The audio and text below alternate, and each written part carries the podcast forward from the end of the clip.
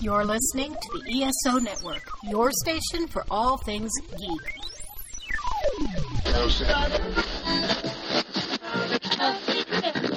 Uh oh, guess what day it is? Guess what day it is? Huh?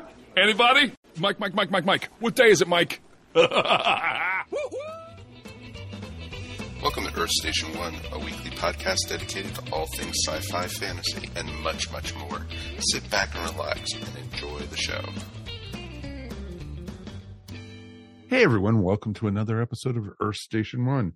We got a good one for you. We are going to be talking about Sabrina, the teenage witch, who is going to be celebrating her 60th anniversary of being in comics, being on TV, being in cartoons, television shows. She's been even in movies. And so it's been pretty awesome. And Mr. Mike, why'd you pick this one? It's pretty amazing. Howdy. We are uh obviously we're doing the countdown to Halloween. Wanted uh you know all things spooky. We spent a lot of time with uh various monsters, vampires, everything. I don't think we've really devoted a lot of time to witches. So I thought what better way to uh you know to represent the witch community by uh celebrating the 60th anniversary of uh one of probably the most well-known witches of uh, all time. Oh, very much so. Uh, Sabrina has uh, definitely. Uh, I don't even pe- pe- think people think of her as an Archie character. She's just sort of risen above all of that. She started out in Madhouse, and now she has Chilling Adventures. So it's uh, she's had an incredible sixty years, and uh, it's a lot to talk about. But we've got a lot of really cool people to talk all about it. Oh, we do, we do, we do. And we definitely would love to hear from you guys too. Please write us feedback at earthstation1.com. You know, let us know what your memories of our, you know, of Sabrina. And, you know, did you watch her cartoons as a kid or did you start her in the comic books or even with um the season the series that was on ABC and then the CW. So it's pretty awesome that you can, you know, look at the different times and that also shows how old you are too Which is- I know, right? which is pretty fun. But definitely check it out. Um, we definitely would love to hear from you guys. And of course, you know, we have our new YouTube channel. So please subscribe, give us a thumbs up, give us a thumbs down. And somebody actually did give us a thumbs down. So it's, you know, I was like, what? Somebody gave us a thumbs down. So The you know, the anti howdy movement has begun. Exactly. Actually, it was on the Munsters uh, segment we did, and so I was kind of Oh. surprised on that. So we'll, talk about that, you know, and everything. But it's it's been a lot of fun. We've been getting some great feedback from people about our videos, and you know, you actually get to see, you know, Mike and I talk to our guests, and for the main topics, or if we do a geek seat segment, it's pretty darn awesome. And you know, it's just a ton of fun that we get to be able to associate with them and actually get to see us associating with it. And it's also even more fun because when we mess up, we uh don't, you know, we don't edit our videos. So, you know, you get to see the mess ups we do on that. So definitely check it out. Uh, just look up Earth Station One up on YouTube and we are up there. We would love to hear from you guys about that. Also, a quick shout out to our patrons. Our patrons are our lifeblood here on the network. And we want to say thank you for everyone who has been supporting the ESO network. We, you know, are doing really well with that. And we got some great stuff. We're getting ready actually to put up there exclusive for patrons, the 10th anniversary panel of the ESO network to be able to, you know, it was myself, Mike Gordon, of course, Kevin Eldridge, and Mary Ogle. And we had a nice crowd and we had a great discussion and we kept it very light. We didn't go into a lot of details. And then we used the technical stuff here and, you know, blah, blah, blah. But that's going to be all going up on, um, up onto uh, exclusive for our Patreon folks. And so, you know, definitely can check it out. Should be up there probably fairly close to when this goes live up on Patreon too. So definitely, please give us a shout. Just look up patreon.com slash ESO network and you too, for as little as 25 cents a week, get very exclusive material like that. And some, if you give us a little more, you get some ESO swag. You get all this different kind of stuff. And if you go high enough, even you could be in the geek seat. That's a little, you know, fun stuff there. So it's pretty cool.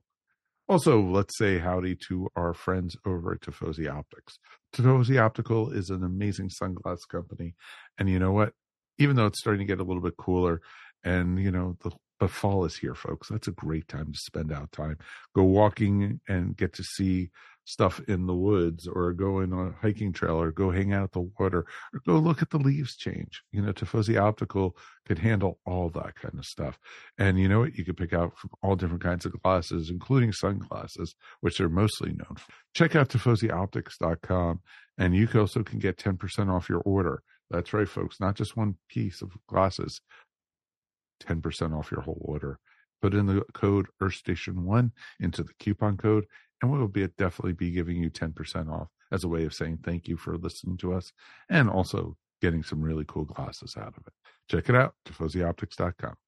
And now we're here with new friend of the show, Bill Golliher. Welcome to Earth Station One, sir. Thank you. Thank you.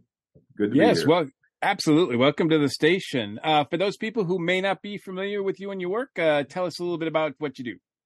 Well, um, I am a writer and um, artist for Archie Comics. I've been doing it for, I guess, since uh, 80, 88, 89, so quite a while. But um, I used to work in the Archie office, but now I'm freelance and doing stuff. And so, um, anyway, um, do various covers, stories, you know, writing and penciling.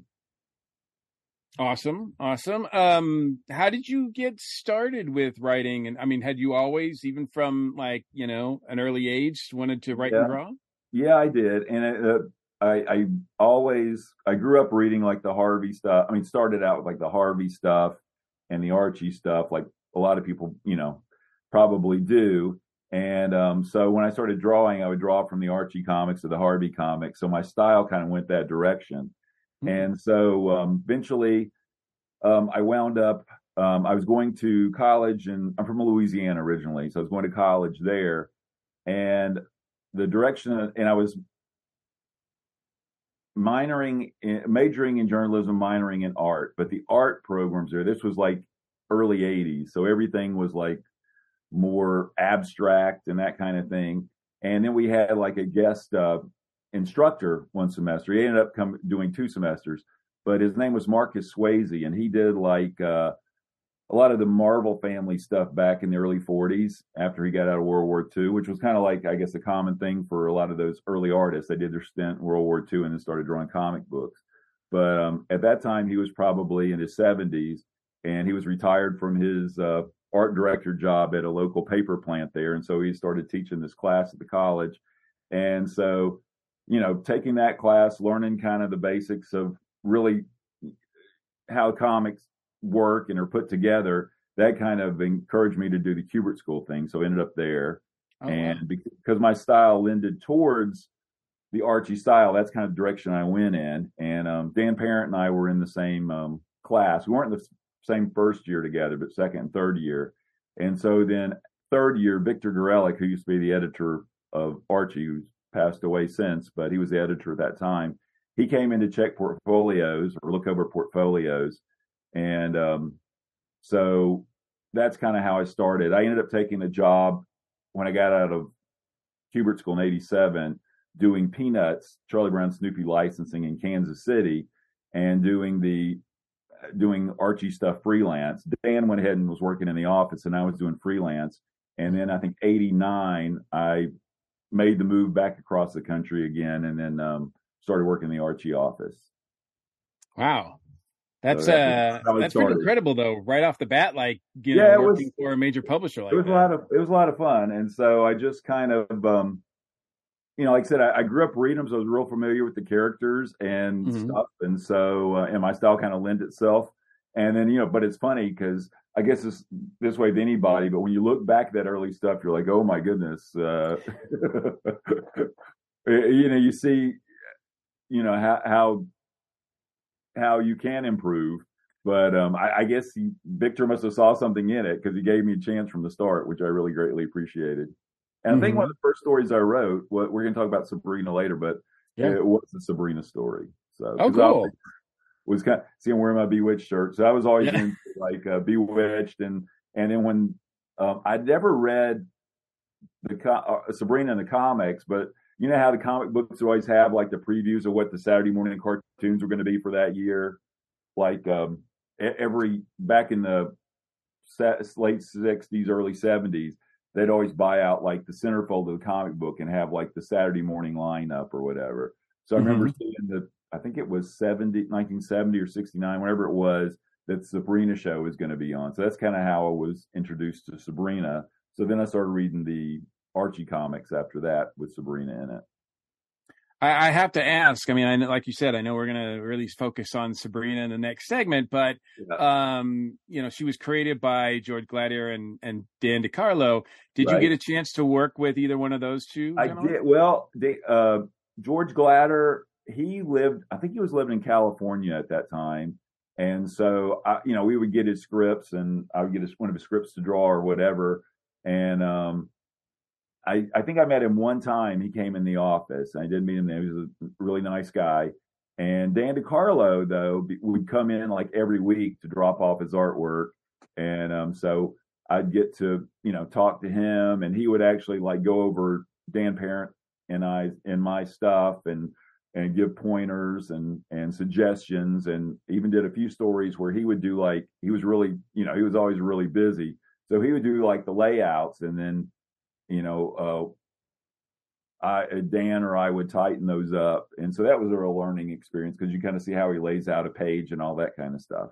Mm-hmm, mm-hmm. So, and then there was a stint, for some reason I remember it was during the Gulf War, whenever that was, but um, Archie kind of had expanded out of their one office. So they stuck me and Dan Parent and um, Dan DeCarlo like in one off, when Dan, because I guess Dan DeCarlo wanted a place to come into to get out of the house for a while because I guess maybe he worked better, but he might have regretted it because he wound up in the office with me and Dan Parent, and we did a lot of talking too. But ninety sometime around there or something, yeah.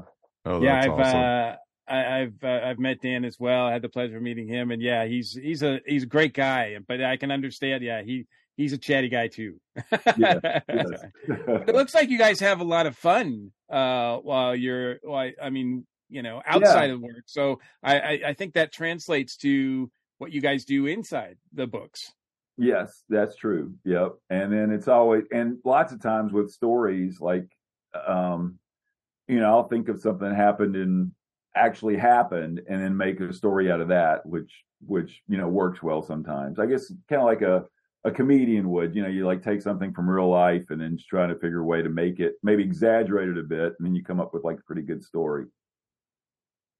The uh the Archie style is one that I, I don't know that there's a lot of leeway. Um, and maybe you can, you know, relate to that as well, um, or share with us that because it seems like, I mean, they had the template that I think was it, uh, uh, Bob Montana uh, was first, and then Dan DeCarlo kind of went and yeah. reshaped it, like kind of, and then all of a sudden, like, well, after Dan, and rightly so, because Dan was doing amazing work.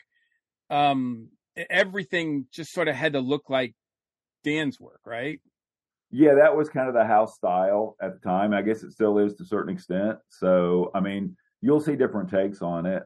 And um, I think maybe now they're more open, you know, um, two different looks because you see like the um, bite size Archie stuff, which has like more cartoony little version of the characters and um, just different takes on it. And of course, when yeah. they do the alternate covers, people, you know, other artists do alternate covers kind of with their take on the Archie characters. So I think they're more open to that now. But as far as the way I understand it or see it is like the the digest tend to be the ones that are still going to be that the classic style and the classic mm-hmm. look and all that.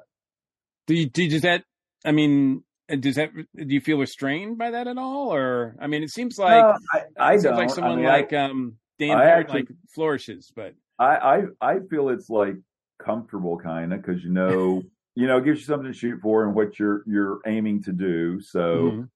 you know, uh, um, and, and uh, yeah, I, I, always like Dan DeCarlo would always do these wild things, like uh, you know, in the little things in the corner of the panel, you see like a, a you know, like a dog doing some, you know, silly little dog or something, and And um, you know, I like to do more of that kind of thing, but usually I'm I'm too busy trying to make sure all the characters are there and looking right, and don't add those little flourishes. So when I really get into it, then I can do more with that. So I kind of I like when I can get into a zone with the story and just feel like it's really flowing. So many characters in the Archie universe uh, are More are- every more every day. yeah, it's true. every- I think you're right. I think they're actually introducing one this month uh, in for Sabrina, a uh, a rival of hers. Uh, after 60 the years, she's finally getting a rival. The new Archie Encyclopedia. Oh my goodness! wow, the who's who and who's what. So- Are there Archie. are there any in particular that you uh, have a fondness for, or you have connected? Well, I mean, I like the because I grew up with it. I like the classic group, of course. So that's Okay. that was always my favorite. And I mean, I don't ma- mind adding the new people, but it's just the point where I feel like you get a lot of characters in the story. But I mean, you know, but that's part as a writer. You make it work, and you know, so you'll just have a few here, a few there, but you know, getting everybody in there. hmm And have you had chances uh, to to go outside of Archie? Um, you know, I I did some stuff with um. Dan did a stint for. Uh, he worked with Felix Comics back for that was back in the '90s, I guess, or Mhm. late '90s, early 2000s, doing that on the side. And I did some stuff when he was working with them, doing that, and um, I, I've done like a few. And he and I did a couple things together. Like there was uh, Archie let us do like a one uh, book of the Carnies, which is a uh, some characters we created, circus family characters, and um, then we did our own publication of that, a couple of issues, and then his Die Kitty Die does with Fernando Ruiz. We did a couple of things in Great that. stuff. Great stuff. So yeah, it's it's been fun, but um, you know, I, I don't know. To me, it's just that's that's a lot of hard work. If I just get if I can write script and draw it with characters I know, I'm satisfied. Sure, sure. No, absolutely, absolutely. I mean, yeah, if you're good at it, right? Like, I, just I keep- guess, or maybe I'm if it ain't broke, I don't fix it, right? yeah, I guess. but uh good stuff good stuff well um now that we found out what uh you've been uh, worked on in the past and what you're working on um i guess we'll tell uh, we'll see what uh how how you go in the geek seat so mike i think he's ready for the geek seat All find out what he's passionate about Uh-oh. Yes. Well, you know, Bill's man of many layers. You could tell already. So this should be really interesting Yeah, to see where he fits in and everything with this. Okay. All right. So, Bill, you ready for your 1st Mhm. question in the geek seat? Okay. All right. Your first question in the geek seat is a simple one. What is your All right. favorite geek out moment? my favorite geek out moment i guess that would have to be um my first year at Kubert School, um, one of my first teachers, and see, I like I said, I mostly read like the uh, Archie stuff, Harvey, and then I got into like the DC stuff because I was, I didn't get the Marvel stuff because you had to like buy the next issue because they all continued, and so I was cheap, so I get DC because they would usually wrap up in one issue. So I was, I did read DC stuff but um and i didn't really like a lot of classic stuff but one of my first teachers was al williamson who you know did a lot of that Oh yeah, sure. stuff flash gordon and um, Yeah. he- Oh yeah.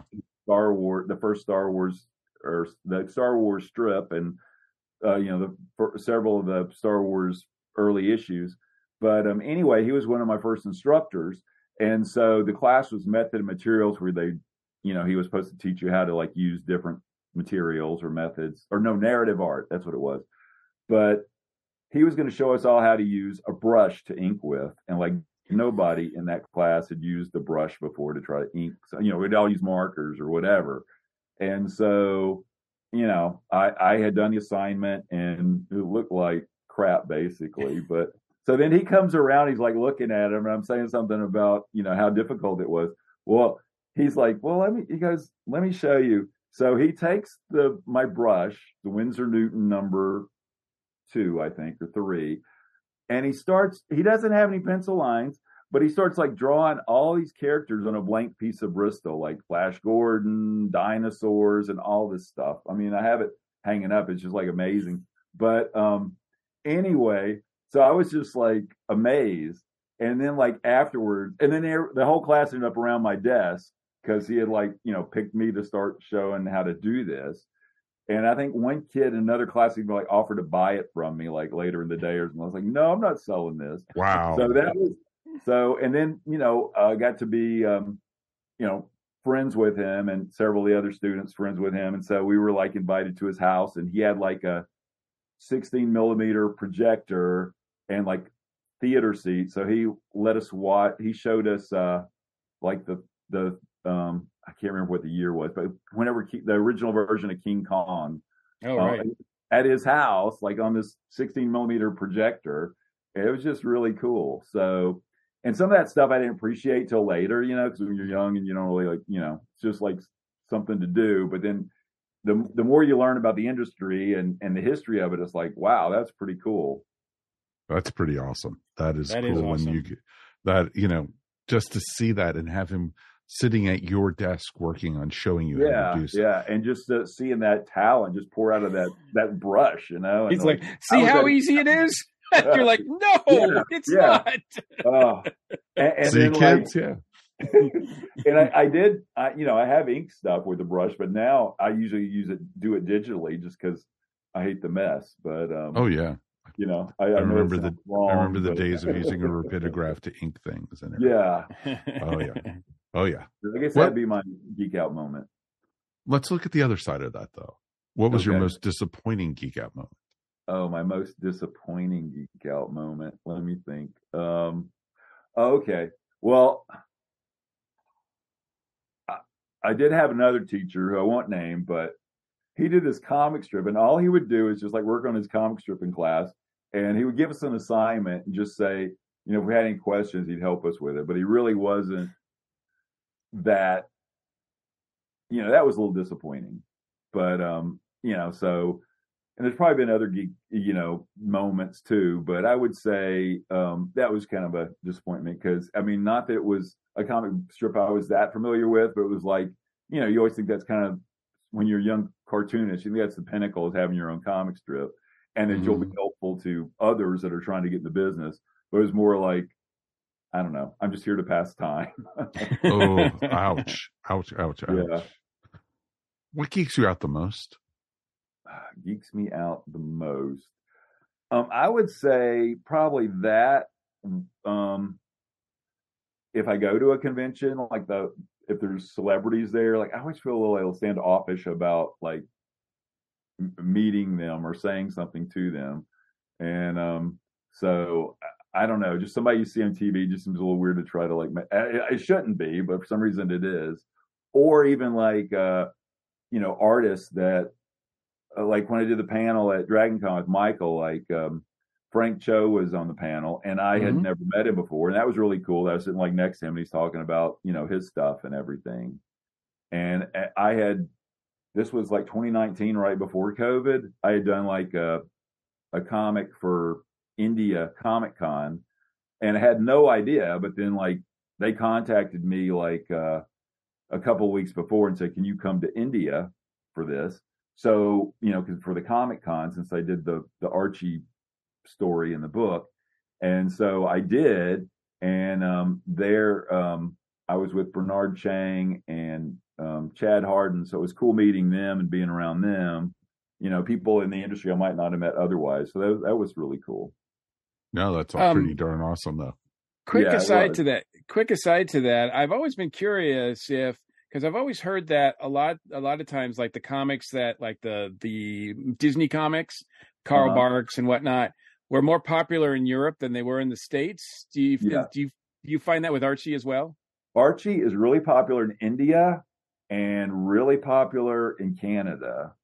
And wow. I don't I don't know if it's you know the sales might not be as high as they were in the states, but probably by demographics, like percentage, they probably are higher there than you know here. But we might have total sales better here because of you know population or whatever. Oh, sure, sure. That's but, interesting. Um, interesting. Yeah, yeah. I mean, it was because like, Canada doesn't even have that big of a population.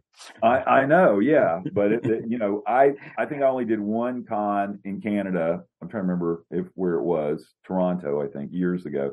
But like you know, Dan Parent does them a lot. you know, he lives up in Pennsylvania and he does those a lot. And um, he says they're always like, you know, big shows and do well. So there's a lot of Archie Archie fans up there. And Mhm. India, I was, you know, like when I did the India con, there was a lot of kids, you know, that that knew Archie and said kind of what we hear at the cons here is like, you know, the parents will grow up on Archie and they'll or the grandparents they'll introduce it to the kids. It was the same thing in India. Like the parents or kids or grandparents had grown up reading Archie and they introduced the kids to it and they really enjoyed it. Wow, that must be their like window, as apart from the movies and stuff, TV. Like that's their window into the, what. I, America I think is, right? so. Yeah. I mean, and two, the way I always kind of thought of Archie was like when you're a kid, like before you're a teenager, it's like what you think being a teenager is going to be like. And then after you're a teenager, I think it's like a reminiscence kind of thing. Yeah, Yeah. No, that totally makes sense. Actually, that really does. Yeah. What turns you geek off? Uh, my geek off would be, um, oh, let's see, what turns my geek? Oh, too much of anything. I don't know, like if something's overkill, like if somebody's like too excited about something, I don't know, that could that could damper me. I don't know. I have my limits. Oh yeah, of course. The totally yeah, yeah. What fictional I mean- character would you like to meet the most? Fictional character would I like to meet the most? Uh, hmm, hmm, hmm.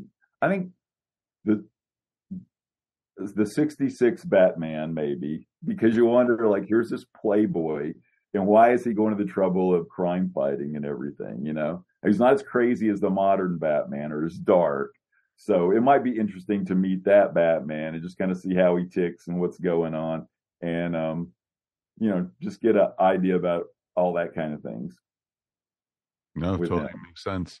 And you also want to you and also two, want I to see. like that I like that time period so it's a you know cool Right. retro time period Oh sure. plus, And you also plus wanna he's not going to grab you and be like, you know, I am vengeance. Uh, yeah exactly yeah yeah No, no, feel he- threatened He might ask, actually ask you to do about Tuesday or something like that. That- exactly yeah yeah So and also Or you know if you meet too so. if you meet Bruce Wayne, who you know a Bruce Wayne who wears an ascot, you know it's pretty. Oh, cool. oh yeah yes yes So can't be too too bad. no What fictional character would you not like to meet? You know, I don't care for Deadpool. I don't know why, but and maybe it's just because I don't. I'm not that big a Ryan Reynolds fan, but I, I don't know. It just it just seems a little too far out there for me. You run across so many at conventions. Oh God, yes. Go to Oh, something. you like- do, yeah, yeah. And and you know, I'm not. I mean, whatever somebody likes is fine, but just for me, you know, and Mhm. um, that's just my my feeling. Nope, totally makes sense actually. What is your favorite geek word, phrase, quote, or pose? You know, I, I- don't know if I have a favorite geek word quote. I, I don't. What about you guys? Do you have something that that maybe it'll trigger if you tell me what yours is? You know, a lot of people go live long and prosper. Or, Oh, okay, that kind you know, or you know, the Yeah. hand symbol, or the Right, super, right, the right. superhero landing. You know, yeah, stuff like yeah, that, True. you know. Okay, yeah, yeah. I guess the the live long and prosper has been around a while. So, but yeah, and I can't think of. I'm sure there's a modern equivalent of that too, but I, I can't think of it right now. But that might. Yeah, I, I guess any, you know, like you said before, I could maybe just overkill on any phrase would kind of do it for me. Oh, of course. No, Yeah. totally makes sense. What is your ideal geek occupation? Um, you know, I think it'd be cool to grade comic books because you know just to kind of you're probably wearing gloves, but just to get your hands on those classic comic books and and check the condition and all that, I just think that's really cool. And then I had met um, some people at Dragon Con that actually authenticate signatures, which I never thought about that before. But I guess that's a, a gig too, where you're authenticating these artists' um, signatures, you know. So and and I'd, I'd see them go to like somebody's table that they were authenticating to make sure you know it was their signature, and I thought That's kind of cool. Wow. That would be that would be interesting because oh wait wait wait nope this is a fake this is not the real thing Yeah, I know. Yeah, yeah. I don't know if they ran across any fakes, but yeah I guess it could happen. exactly that's that's that would be awesome that's pretty fascinating actually Yeah, I didn't even know that was a thing until I was there, and they seem to be being pretty successful with it. So I guess a lot of people were interested in getting their uh, signatures, you know, verified, and or I don't know if they how if they're graded or whatever. But I thought it was kind of a nice What's- niche. What's so strange to me about that too, though, is that you know, because I've had the privilege, and I do think it's a privilege when anybody asks for me to sign one of the, my books, right? Right. I have, I do not try to make them consistent at all. like, I like so, so I, I, you know, if anybody was to look at my signature to see if it was authentic, I, Yeah. I don't know. I mean, I would imagine that there's some things they could probably look at, but I'm like, I don't do, I don't like try to make it consistent with every time I sign a book. Right. I I got I have two L's in my first name and two L's in my last name, so I usually stack my L's. That's what gives me away. But other than that, yeah so uh, you know dep- also depends on how sober you are when you're signing true. you know and everything it's like it's like oh wait wait wait you know and if these authenticators could look at it and go oh he had a little bit of jack daniels that Yeah, that's yeah, okay, you know. Exactly. That's how that works. so that's pretty awesome man what geek occupation would you not like to do though You know, I don't think I would want to be the one to like book people at a convention because I, I I just wonder if you call like these big names and say, you know, could you come to our, you know, are they going to ask like certain demands or something? I don't know. It just seems like that would be a little uh, not that that fun to have to, you know, if somebody was like a prima donna or something. I don't know. oh maybe i've heard about it is. some of these Did- riders I that thought I'd heard about some too. So yeah. I was going to say, Bill, you make it difficult for them? No, no, I. Um, I- but this uh, this is the first time I gone to Dragon Con. I mean, I went like 20 years ago, but it was nothing like it was this year. And I just got a kick out of like just you know watching everything, all the costumes and like the hotels, you know, the craziness. It was just like a blast, just like watching it. I love it. Yeah. No, I totally understand that. And it's funny too, because it's like, you know, for me and Mike, it basically is all they have to do is ask, you know, it's not, we're not that difficult, you know, ri- riders. Yeah, me too. Exactly, so- but so- yeah, I mean, imagine like you said, there are there are some you know prima donnas out there, and if you had the job, you know, I I, I would be kind of like, you know, do you want to come to the show or not? I don't know. Hmm. no, exactly. So, you know, I've heard people, you know, oh, we need to have this, you know, this ready for them. They have to, you know, fly them in. They have to have this waiting for them in the hotel room and this, Certain this. M and M's. Oh, Yeah, right. I've heard, I've heard about the green M and M thing. Yeah, I don't know. yeah, that's that's a wise tale. You know, Uh-huh. That's that's Yeah. Bendis, right? That's Bendis, exactly. right? Of course, it has to be Bendis. That's all. All right, Bill, you ready for your final question, geeks? I am. This is for everything. Okay. All You right. didn't even have to hesitate. I am. I am. Give it to me, boy. Yeah. What is your ultimate geek fantasy? Ultimate Geek Fantasy. Um. Oh, okay. Yeah, I thought about this one um, before. Uh, you know, it, from childhood, it was always like finding that cop, which you know, it gets more impossible and more impossible every year, of course. But finding that copy of Action Number One at like some estate sale or something, you know, I just always thought that would be really cool. You know, because when you're when I was a kid and it was like ten thousand dollars for Action One, I was already thinking like, oh, how cool it'd be to find this, you know. But um, I guess that would be my ultimate geek fantasy. Now I did have a friend that found like uh showcase. I don't know if it's showcase number one, the first appearance of the Flash, like at a antique shop, and the woman didn't know what it was worth, and she was kind of like, you know, kind of giving him a hard time because you know he was. Uh, he felt she's kind of like looking down him because he's buying a comic book. But then he ended up, I think he paid like 10 bucks, but then he put it on eBay and sold it for, you know, a couple of grand. So he got the last laugh. I, I don't know if he ended up doing it or not, but I suggested he should like print out the like auction completed page and send it in a card to the woman at the, uh, you know, at the Ouch. antique shop. Just kind of say, you know, thanks. Yeah. Here's a fifty dollars Starbucks gift card for you, or Yeah, something like that. exactly. You know, Thanks, It man. definitely seemed like he was. She was kind of giving him the thing, like, "Why are you buying comic book?" You know. All right. Oh God, you know when I used to have my comic book store, when we used to buy collections at yard sales and stuff, we were always looking for that diamond in the rough and everything. Yeah, yeah. I guess that's that is the ultimate geek dream, or one of them. Yep, exactly. Well, Bill, I've got some great news for you, my friend.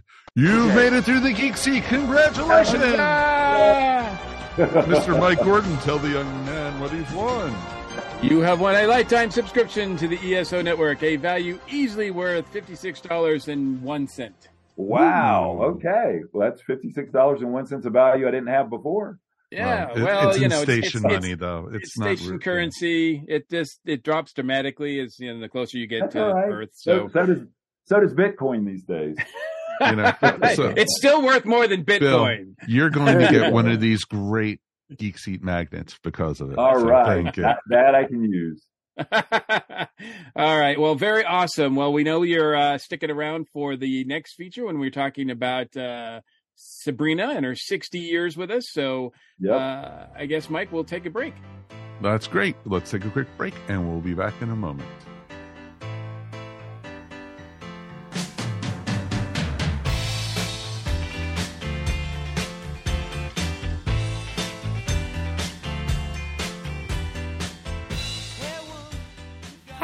Ashley Pauls with this week's Box Office Buzz. If my voice sounds a little bit different this week, it's because not only is it fall winter movie season, it is also fall winter cold season. So I am battling a cold right now, which is not a lot of fun, but you know what is fun is all the great content coming out on streaming right now and hopefully some good stuff in theaters as well. Of course, the big movie coming out this weekend is the DC Cinematic Universe's Black Adam. I really want this film to do well. I know that uh, Dwayne Johnson, The Rock, is super passionate about this role. He's really excited about this movie, and I hope that the movie is as good as the hype he feels for it. And I'm one of those fans that roots for both DC and Marvel. I think they're trying to do different things, and I want to see both succeed. And especially with some negative press surrounding the DC Cinematic Universe recently, they really need to hit with Black Adam. And it's been a while since I've been to the theater. I actually have gotten a chance to go, so I'm looking forward to going back and seeing that exciting movie, hopefully. Also, if you heard that meow in the background, that was my cat Daisy who decided she wanted to contribute to the conversation. Speaking of streaming, it's hard to keep up with everything going on right now. She Hulk recently wrapped up its first season, as did Amazon Rings of Power. I'm embarrassed to admit that I'm not quite caught up on those shows. Had some life stuff interfering that makes it hard to keep up with all the wonderful geeky stuff, but I'm super excited about House of the Dragon wrapping up this week. I think it's my favorite fall TV show so far. It's just such good storytelling with great acting, epic characters, and setting the stage for even more big set pieces to come. Andor, I feel like it's taken me a little bit to settle in, kind of figure out what type of story it's telling. Um, I'm definitely intrigued. I don't feel as attached to it immediately as where I latched onto the characters and the story of House of the Dragon, but I still think that Andor is leading somewhere interesting. So, yeah, we definitely live in a time of an embarrassment of riches, lots of great geek stuff. And just as a reminder, I feel like online a lot of the conversation tends toward extremes. Like this is either the best thing ever or the worst thing ever. So just kind of keep that in mind as you're critiquing stuff. Don't be afraid to offer what you think could be better, but also just keep in mind that maybe what show is a disappointment for you may be a win for somebody else. So just be nice to other people as you're discussing stuff online. Simple, right? If you're looking for more entertainment related content, be sure to check out my blog over on the ESO podcast website. Hoping to write this week about the MCU special Werewolf by Night.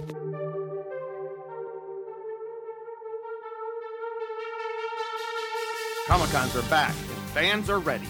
Hear all about it on The Con Guy Show, where we keep you up to date on all the events, the movies, the people, and the conventions that drive your passions and feed your fandom. Straight from the nerdy heart of Hollywood, California, we are proud members of the ESO network, your station for all things geek.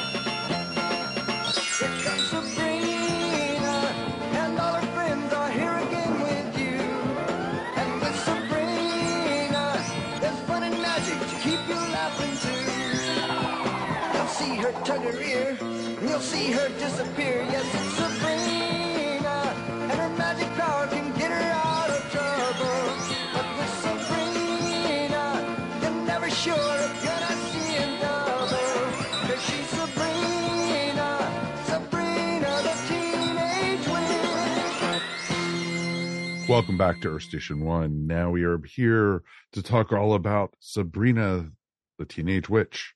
And it's going to be interesting for a teenager. She doesn't even look 60. That's pretty amazing. I know. She's 60 years old and she's still in her teens. Uh, it's amazing.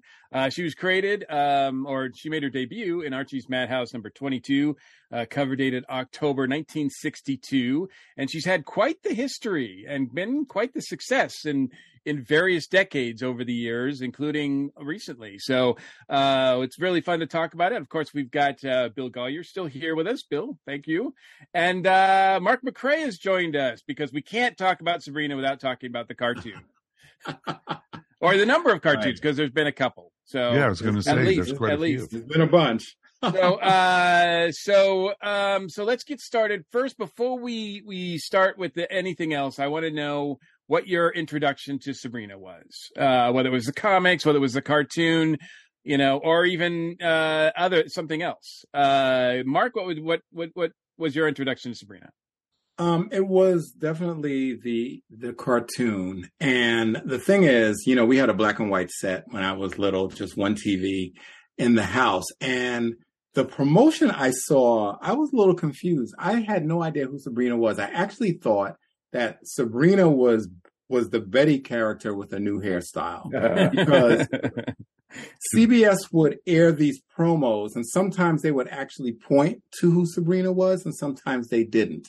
It was just like new shows are coming, and it would it would be like a clips of Sabrina and the Archies and other new shows that were coming, but they didn't necessarily point out Sabrina in some of those promos. So for a while, I was confused as to who Sabrina was, but it was it was definitely through that first series. Mm-hmm, mm-hmm. Uh, Bill, um, well, I would say with me, it was the cartoon also, but before the cartoon, I was reading. Um, I didn't read the Sabrina book, but I was reading other Archie comics or you know whatever kind of Gold Key, whatever it was. But they, uh, as I was telling them earlier, Mark, you know how they'd always have they'd have like a a center spread before the new cartoon season started, and it would have all the new shows. And I remember the panel across the top had like the Archie characters and pops, and then Sabrina's there with Salem, and you know it's meet our new friend Sabrina or something like that. So I thought, oh, that's going to be cool. So um, I was actually introduced in the comic book through an ad with me, and then yeah. I watched the cartoon on TV. Gotcha, gotcha. Mike, that's how pretty are... cool. I know that ad. Oh yeah, yeah. I think I remember that one also. It, it's interesting too because I was trying to you know rack my brain over it, trying to think. Part of me thinks it was Little Archie's actually because they had you know a second story she didn't really you know get involved with the little archies but they had a a little a little Yeah. sabrina Yeah, they did a little Sabrina as like a yeah backup. yeah i think Uh, because my parents you know used to get me the little archie digests and stuff right.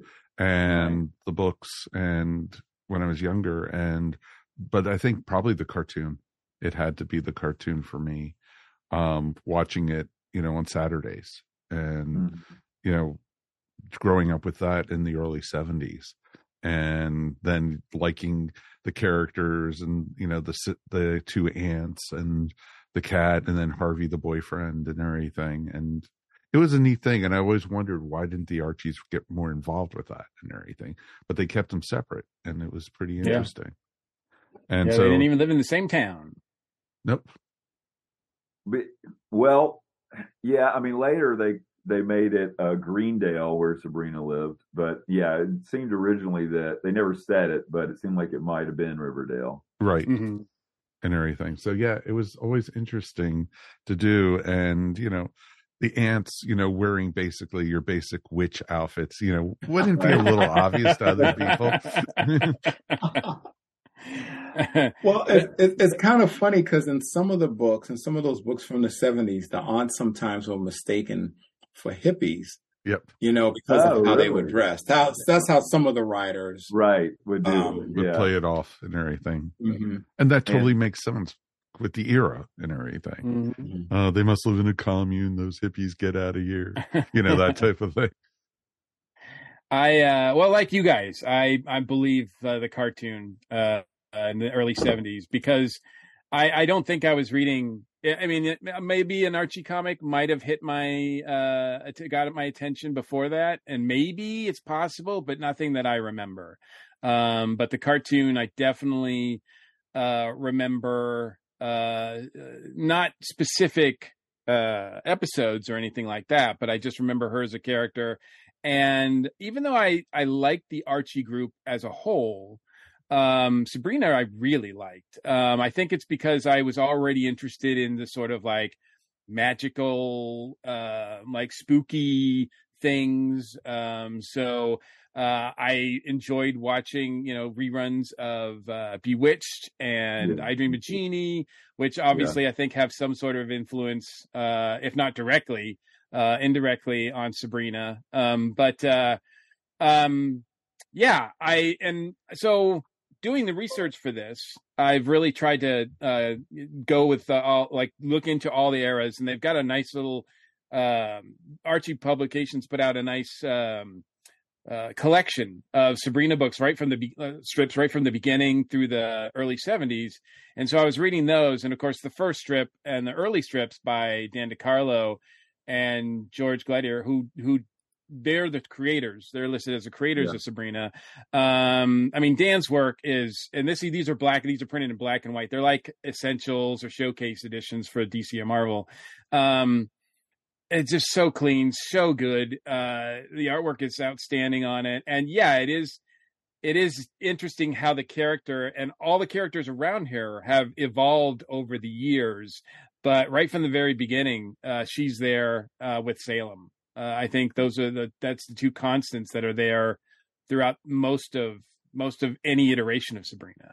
Now Salem did turn to orange for the cartoon, and then Yeah. eventually then turned back to black and white for the new show. So, uh, well, Yeah. I say new show, but you know the uh, Sabrina live action show. The new old Actually, show. No, and now he stayed black and white. I I did Yeah. find I did find five or six issues that I had in um, my back my back issue bin that I had as a kid, um, and uh, you know depending on the coloring of those of those issues, like Salem does look, uh, but I think I think that's what happened. Like in this when she didn't get her own title until the cartoon was a hit Right. and and so I think then from that point on, the the the comic book sort of took in what the cartoon was doing, right? Right. Yeah. Like I think that's my Mark can correct me if I'm wrong, but I'm thinking even that's where like cousin Ambrose came from was from the cartoon. Right. And um, you know, like I used him, even though he was never on the Melissa Joan Hart show, I used him in when I was writing that series just because he was a fun character and I enjoyed like the,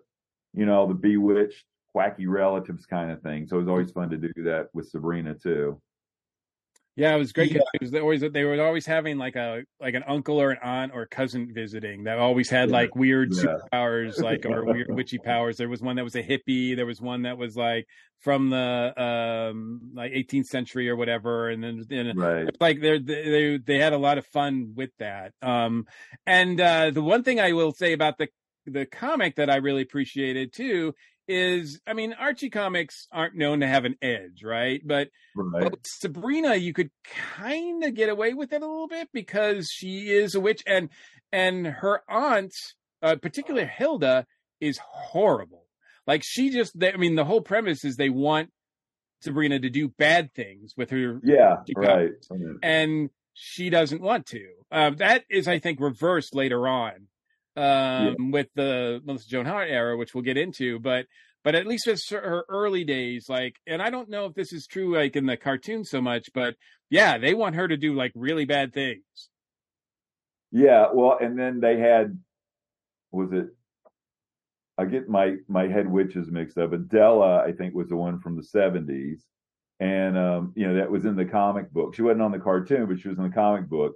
And Dan DeCarlo made a really sexy like outfit for her yeah, and stuff. The high boots. Uh, yeah, and so um, I, we came up with another one.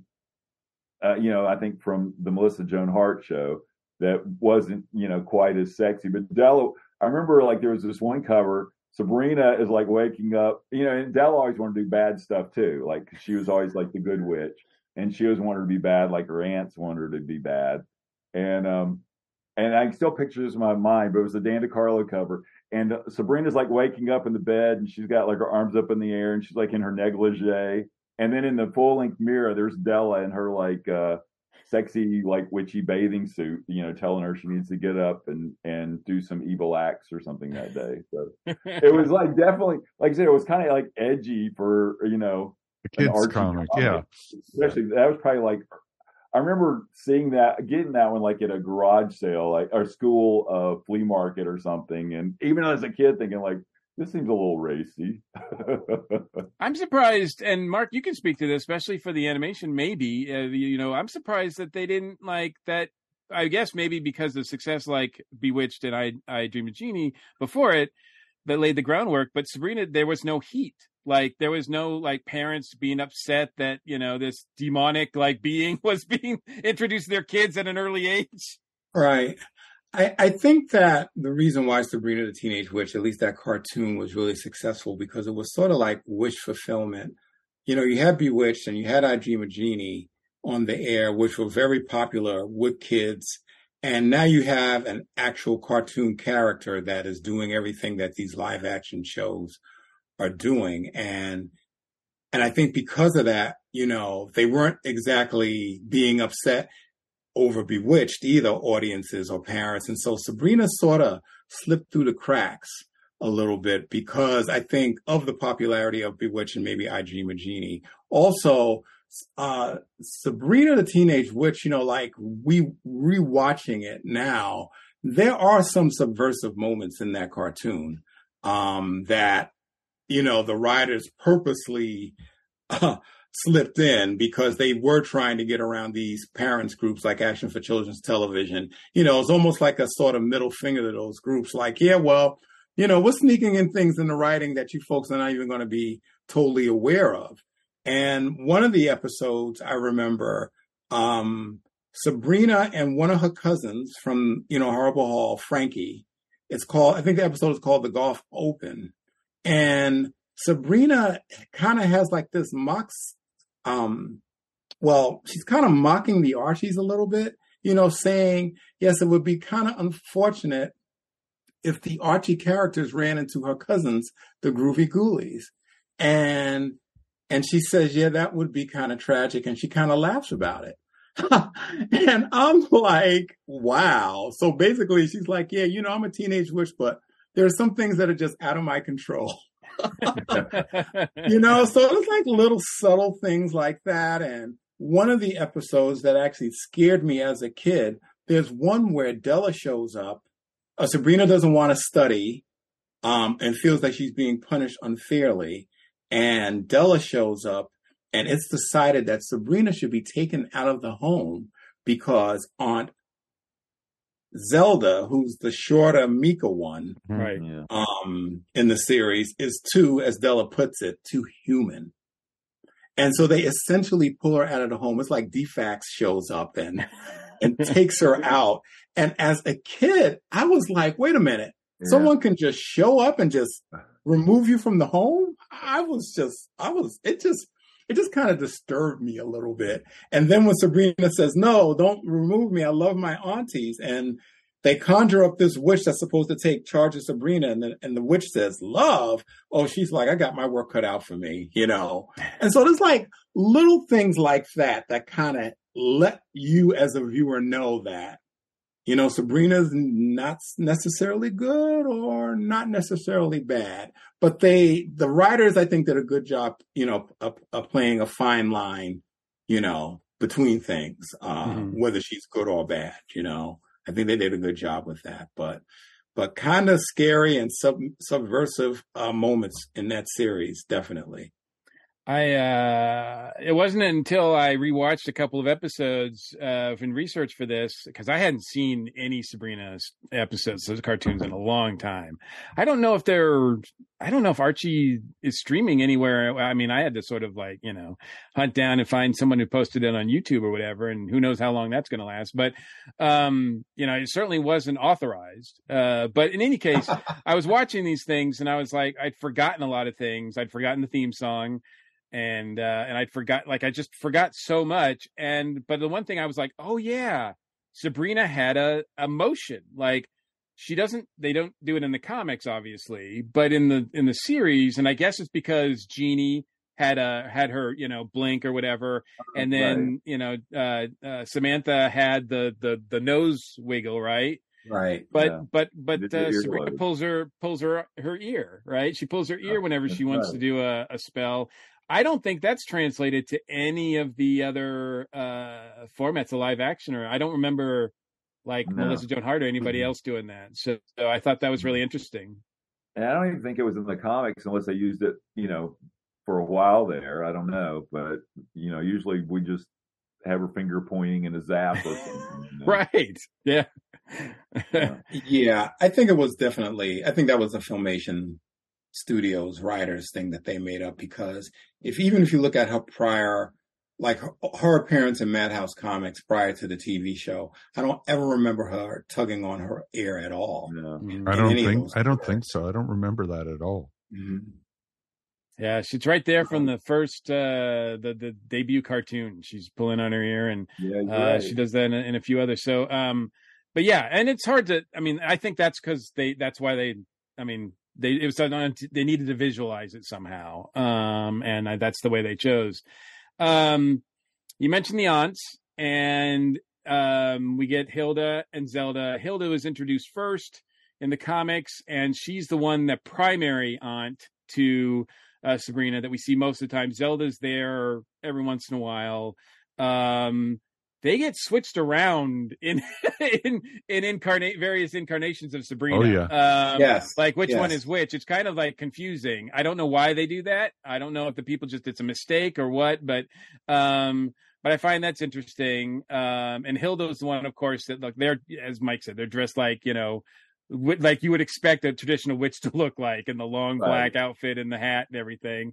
Um, whatever. Mm-hmm. And you have uh, Ambrose, uh, who's there in the beginning in the in the cartoon. Um, this sort of like uh asexual male that's living with them or something like you know like i don't know he's a bachelor he's a bachelor you know like uh, uh, well i think ambrose was like supposed to be a combination of uncle arthur from bewitched and dr bombay hmm. because mm-hmm. he would he was kind of flamboyant like uncle arthur but he would help sabrina figure out things, you know, using spells and stuff.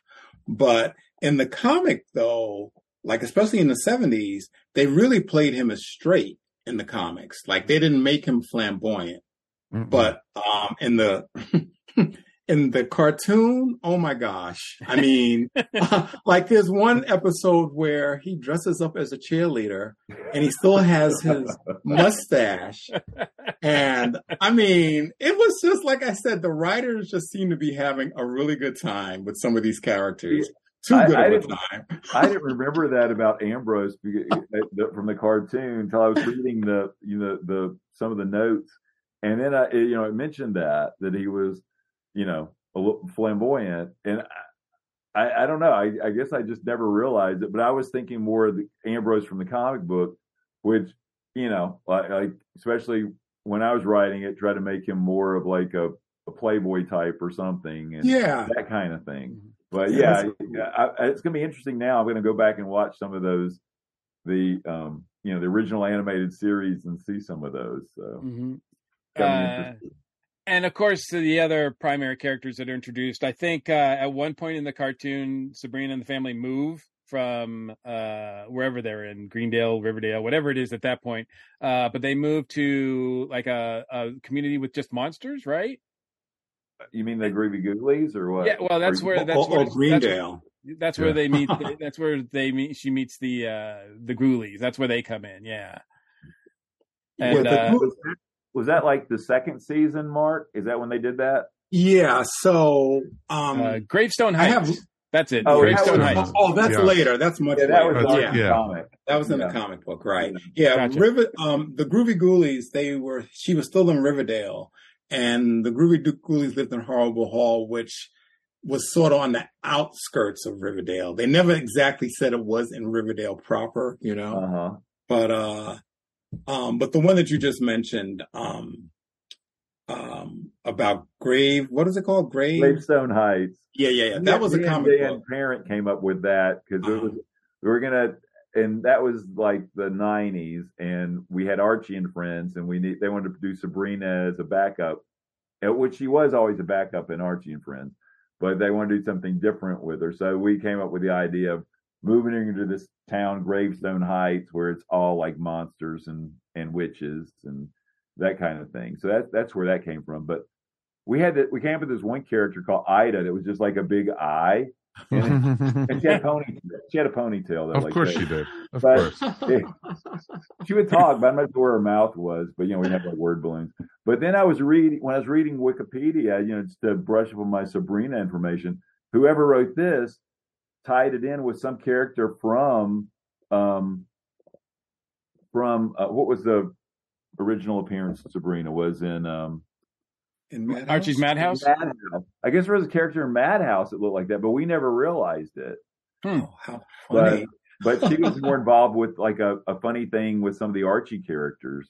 But they were like making the connection between that and that Gravestone Heights character, which we never realized. It was kind of funny that there was a character like that in the old in Madhouse and we never realized it.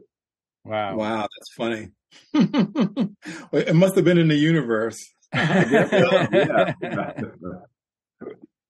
So the original run of uh, Sabrina, when she gets her own book, like that's in 1971, she finally gets her own book, and then that goes for like a hundred and some issues, and uh, ends um, in I think 83, right?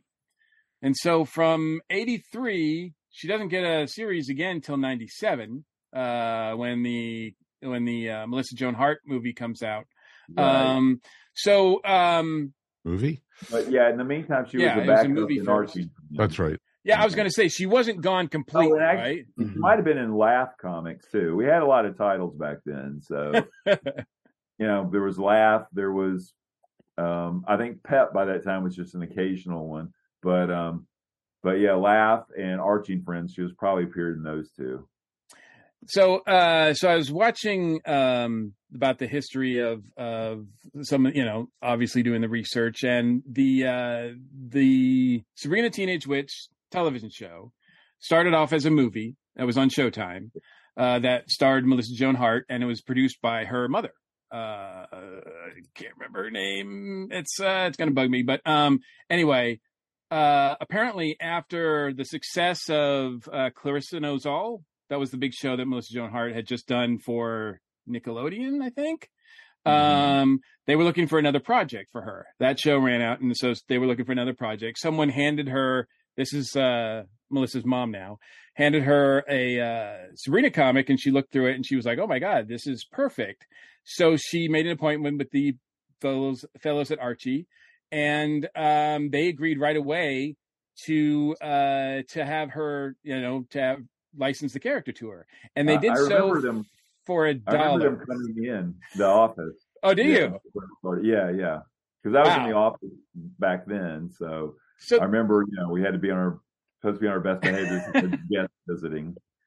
so so they they licensed the character to the Harts for a dollar. Oh Now- wow! That now makes it nice. I was gonna say like So now I would have to imagine that they're going to get something off the back end, right? They had to have to have something Have to. because I was like, okay, so Sabrina doesn't have her own title at this point. We're talking about like the 90s now. Sabrina and Archie Comics is still there, but I didn't know if if and you can speak to this maybe Bill was Archie in a position where they were just kind of like grasping like if anybody came by to pick up something they would be like sure. Well, uh, well, we were. I mean, they were always looking for like a, a new TV series kind of thing because you know they had had all the success with Archie and Josie and the Pussycats back and Sabrina back in the day. So they were always looking. And, you know, there had been like what was it? Um, you know, Riverdale and back, and um, you know, Right. a couple of things. oh you right, know, yeah. and, but they were looking for like you know that that that niche that show and so for a while there that's what when we were doing all these books like dilton's strange adventures or uh, or whatever it was dilton's strange science rc racers uh jughead's diner those were all like we were you know they were hoping to get some kind of tv gig with those which never came to fruition uh, jughead's time police was another one Oh right, I remember that. really. There was like, you know, a lot of them we were doing. And, um, you know, Sabrina had still been there, but, you know, like I said, she was kind of a backup story in the books. And so, you know, I think they saw that as, you know, like, wow, here's our chance to, you know, make this, you know, we, if the ABC, if ABC is interested, you know, this might break big. So I think they were just looking for that opportunity. Well, originally they were planning to do it as a series of movies, uh, three movies for Showtime. The first one, what I understand, it was a big success. Uh, I watched it. It stars a very young uh, Ryan Reynolds as well, um, uh, and uh, so so Bill, you'll hate it because it's got that dead. It's I got that. I Dead, it's got that. that I think- Deadpool thing. No, just kidding. yeah, yeah, yeah, yeah.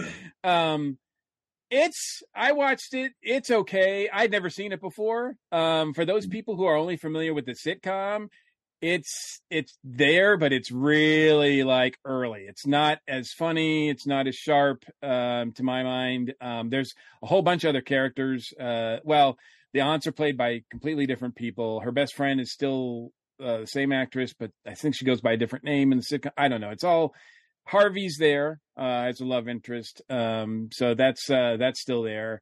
Um, but it didn't really. I don't know. It uh, Salem was played by a real cat uh, in the movie, No. an actual Okay. cat, um, which they had to animate the mouth whenever they wanted to talk, and they were going to do that same thing for the sitcom. But then ABC told them, um, "Well, it, it's pretty expensive." So Salem can only have three lines in an episode. That's it. That's all we can afford. And they were like, "Well, that's not going to do." So then they they got a animatronic puppet, yeah, for for Yeah. Salem.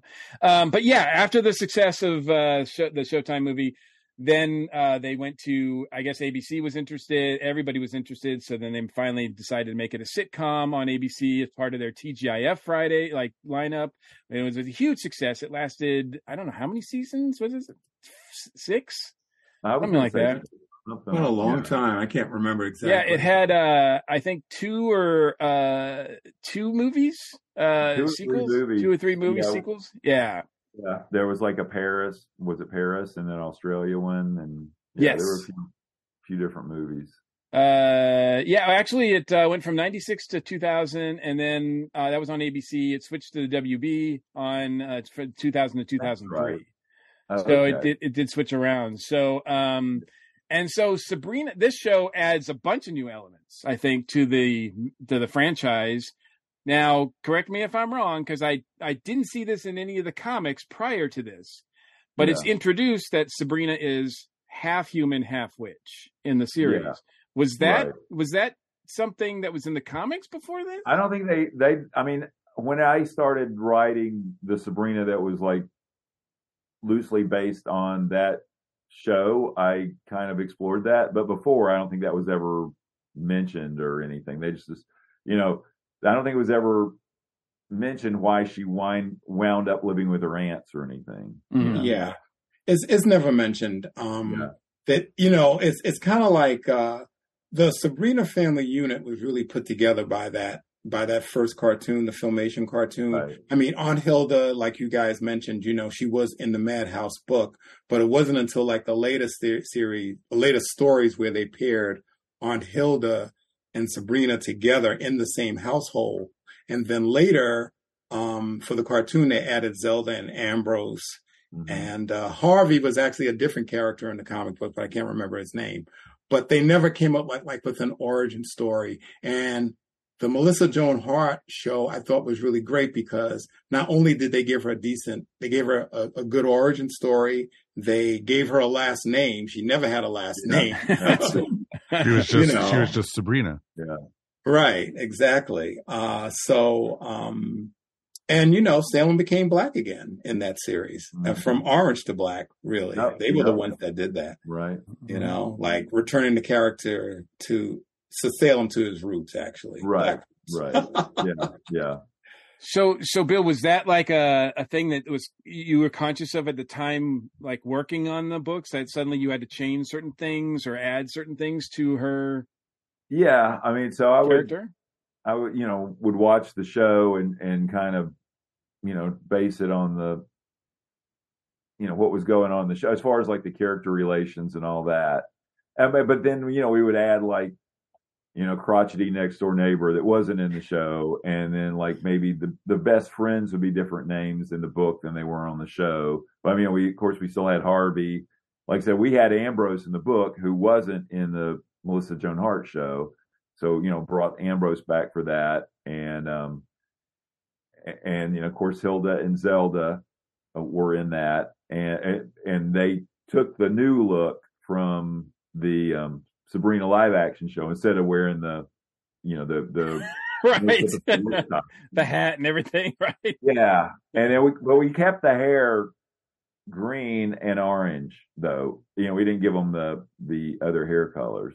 Just oh, gave right. them a little more modern dues, and they weren't. Yeah, their looks were like Zelda still wore glasses and was a little heavier than Hilda, but you know they had like uh Hilda's nose wasn't like a jughead nose anymore, and you know, so it, it had a different look. Gotcha. Gotcha. Yeah. Yeah. I love uh, that. because of the that success. Was all, that was all Dan DeCarlo. You know, he he hmm. just kind of reimagined them to Oh, wow. you know, the new look. Okay. So he was still actively working with Sabrina on that at that point. Oh yeah, he he would he penciled the Sabrina book. Yeah. Can I can I ask if he was because I'd I'd heard that certain in later years Dan was kind of a little disgruntled about not getting certain credits, whatever. And there's no Yeah. mention, of course, in him as as far- as far as a creator uh in in the cartoon or in the in the movie or in the sitcom or anything like that. I I would assume would that did he was was he kind of not okay with that? Well, you know, I don't know if if deals were made or whatever, but I mean, he was he seemed fine with Sabrina, and Mhm. then I think it was maybe maybe it was when Josie and the Pussycats, you know, movie came out. That might have been well, no, it wouldn't. Yeah, maybe it's before that. Yeah, at one point, you know, he, he was, uh, you know, having some issues, you know, with the company. But Well, I do um, know Josie was a, a lot more meant a lot more to him as a character than any of the other Right, Archie characters. Yeah, so maybe it was when they were going to do that as the movie. I don't know. I'm trying to think when that was. I think I'd already, I was out of the office before the movie came out. Maybe it's when they were starting to talk about it or you know working on it or whatever.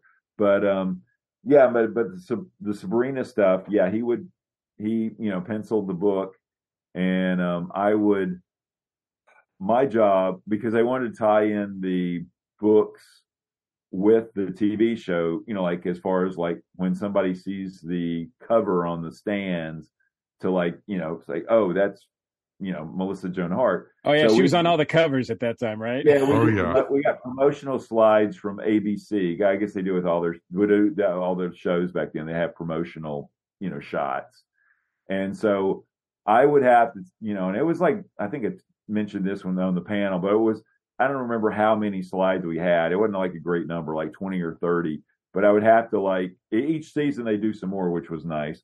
But um, I'd have to come up with a cover using that pose, a certain pose of Melissa Joan Hart, and work the gag around it, you know, with the other characters in the background, you know, reacting to her, or she's holding something, you know, if she's got her hand out, she's holding something in her hand.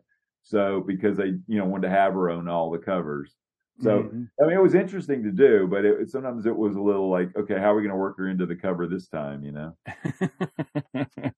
Yeah, I had some of those comic books, you know, with because I started buying Sabrina again when the Melissa Joan Hart version came out, and in fact, um, I was friends with this guy that ran. He ran an Archie fanzine Uh-huh. book called Riverdale Ramblings, Okay. and I was doing my newsletter at the time, and he goes, "Well, do you have time to do like Sabrina reviews?" And I'm like, "No." Hey, at least you were honest about it, dude. but somehow he talked me into doing a few of them, and uh, um, I ended up talking to Melissa Joan Hart's. Um, it wasn't her personal publicist, but it was um, her. It was the publicist for the network for the show. Right. And the, the it was like a really funny story. They said that Melissa Joan Hart had to get her own publicist when Sabrina the Teenage Witch came out because she, and you know, not trying to sound negative, but she gave an interview, I think, to TV Guide, where she compared the budgets of Sabrina the Teenage Witch versus the Nickelodeon budget for uh, Clarissa. Clarissa. Right. And you know, I guess the ABC budget was much more. Oh yeah.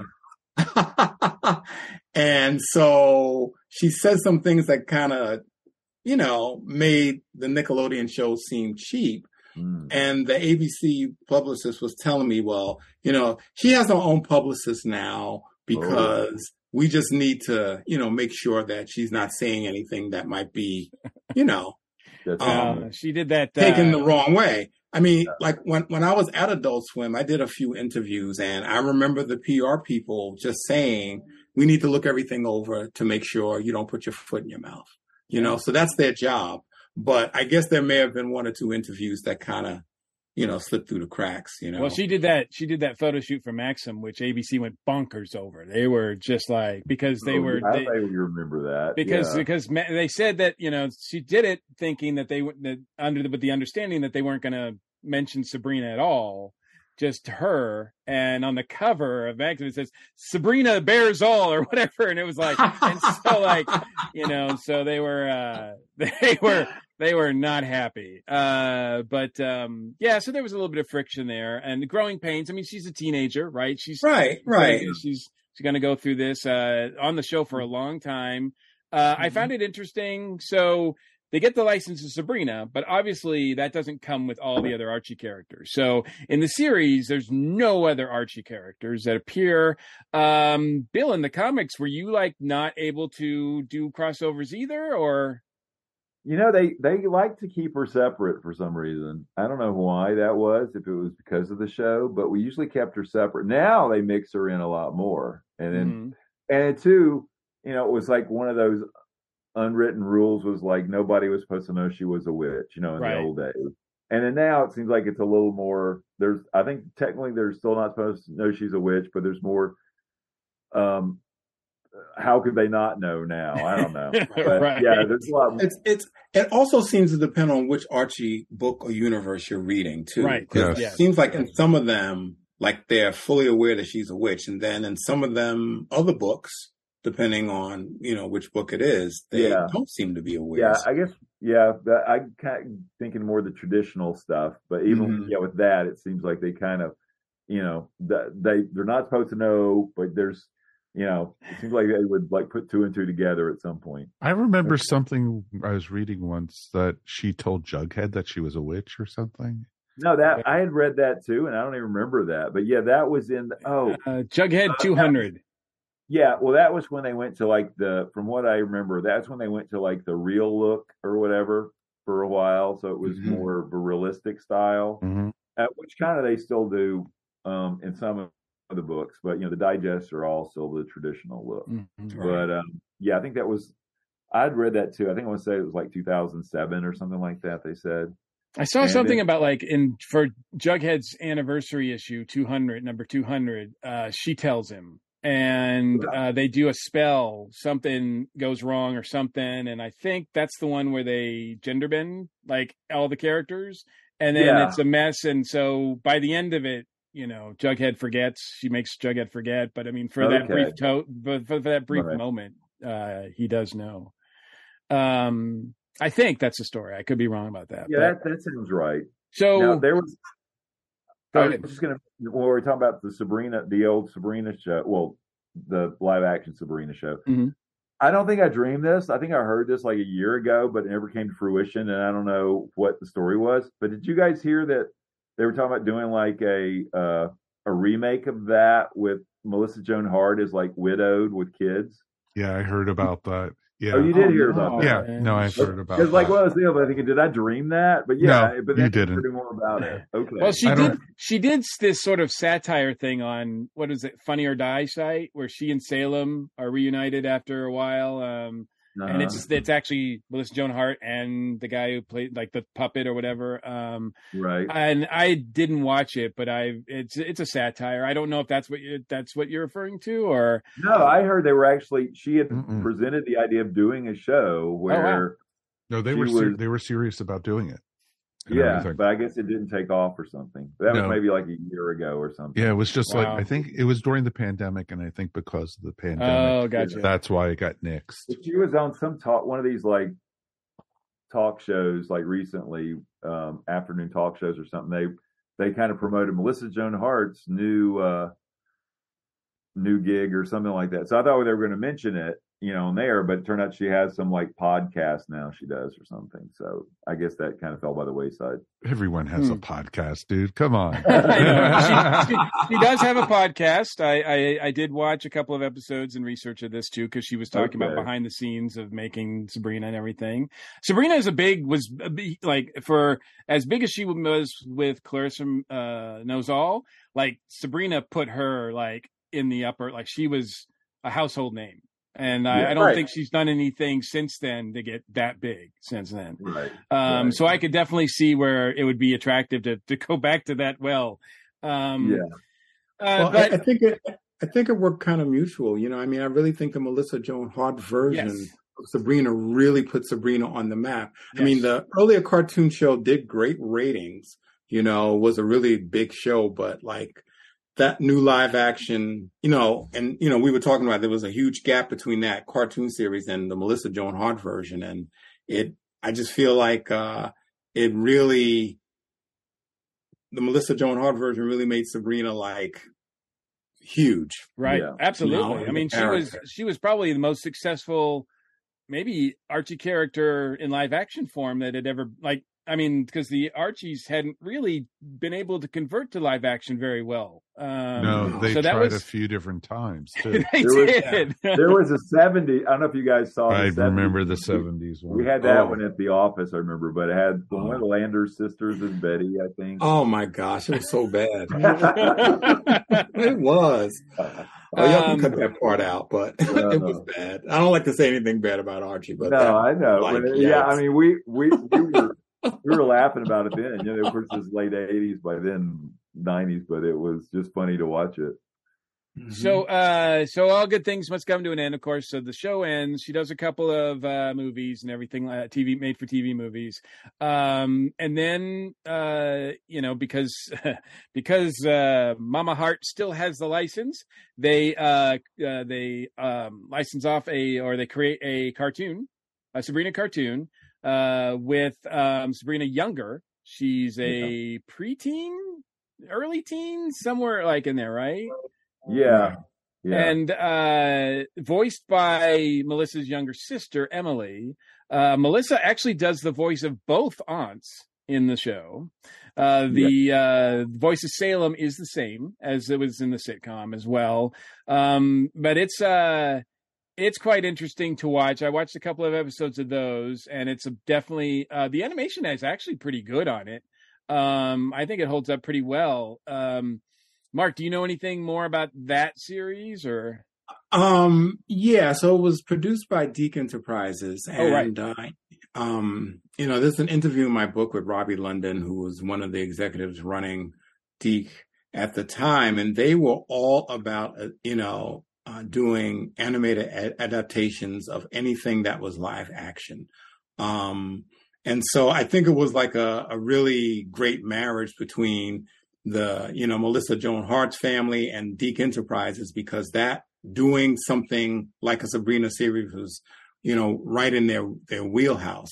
And as far as I know, the series was pretty successful, and um, it looked like the DiC Sabrina series also utilized some early CGI for some of the scenes. You know, um, the technology did exist, but you know, super expensive and according to animators that were working during that era, you know, like trying to work with 3D animation in the early days was not fun. But um, I, I, thought they did a, a pretty good job uh, with that series, um, and and it kind of added to the Sabrina universe and gave the Sabrina character some additional legs and and a different point of view in a different universe as well. Mm-hmm um, Bill, I know that the title changed and and put and and young and made her younger too. So yeah. followed, that was in more in line with the cartoon. Right, and I never worked on that one. I can't remember who was who was it was somebody out of house was writing it then. I think it maybe was one of the Sonic writers. Mm-hmm. But um, yeah, so um, they, they did that as a title for a while, and then they switched later to I guess it was after that they switched to the more manga look. Right. So, well, in between that, I think is your hmm. your and Holly G's run because after yeah, well, she's younger. Yeah, Holly, when, when I was doing that, the Holly G, I think that was maybe that was after the show. I can't remember if that was that was before the show ended, so that was still during the show. And so, did the cartoon come out while the, the live action was still going on, or no? It might have. I'd have to look at the dates on it. There might be some bleed over. But yeah, the book at some point the book did switch. It went from you know I Dan DeCarlo was doing it, then Holly G was doing it, and um, I was writing it. Then uh, can't remember who it is. Um, one one of the Sonic guys started writing it then, and I started doing you know more of the traditional Archie stuff, and then then it switched to the Sabrina's New Adventures of Sabrina, or whatever it was called, and I think that writer continued to do it.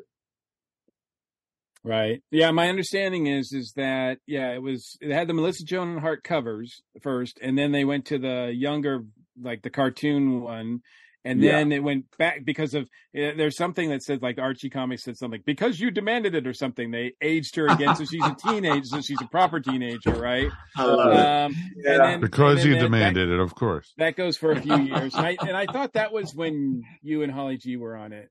No, I, um, I'm trying to think. Like uh, when I I um left the office in '98, and mm-hmm. so the mm-hmm. show was still running then and I was still writing it, I think. And then at some point, it did the whole, you know, then uh, then Holly was drawing it after Dan, and then it did. I get confused if the manga thing was before that or after that, but there was an issue where the teenage Sabrina meets the younger Sabrina, and then the next issue is like right, the right, Sabrina. yes. Okay. And then and so then there was I... a crossover, and um, that's when whoever the creative was on that was doing it. And but at some point after that, maybe it maybe it did go back to Teenage Sabrina, but I don't remember how the run ended on the book because I wasn't well, working on it. It did say it did it did suggest that from what I understand, it did suggest that there was a I think there was another crossover issue where the oh where she went back maybe that's she, she turned she like she became manga and then like at the end of that issue she she was more manga. And then she was manga for like i don't know 50 more issues or something like that until right. because it went to like issues like 71 or 70 it, it was in its 70s um until it kind of right. petered out. But yeah. um, yeah true. interesting um and i definitely want to talk about um the later stuff. I know we don't have a lot of time to talk about the later stuff, but uh, so so it seems like there's a little bit of a void after that. Like maybe maybe everybody was Sabrina out. but well, then, it was kind of like that that gap between you know the right. cartoon and the uh, and and, the, and, and the, and uh, the Melissa Joan Hart show, right? Yeah, yeah. yeah. So she just kind of was like in the background. Yeah. And um, then along comes the uh you know the the new Sabrina stuff, which is right. a lot more dark yeah. And, uh, well, in uh, super dark. Archie, meanwhile, is doing some really interesting things in the early 2000s. Um, and then in 2013, they come out with a book called Afterlife with Archie, which is basically Archie meets Walking Dead. And in it, it introduces it's it's written by Roberto Aguirre Sacasa. I poor hot dog. Poor hot dog.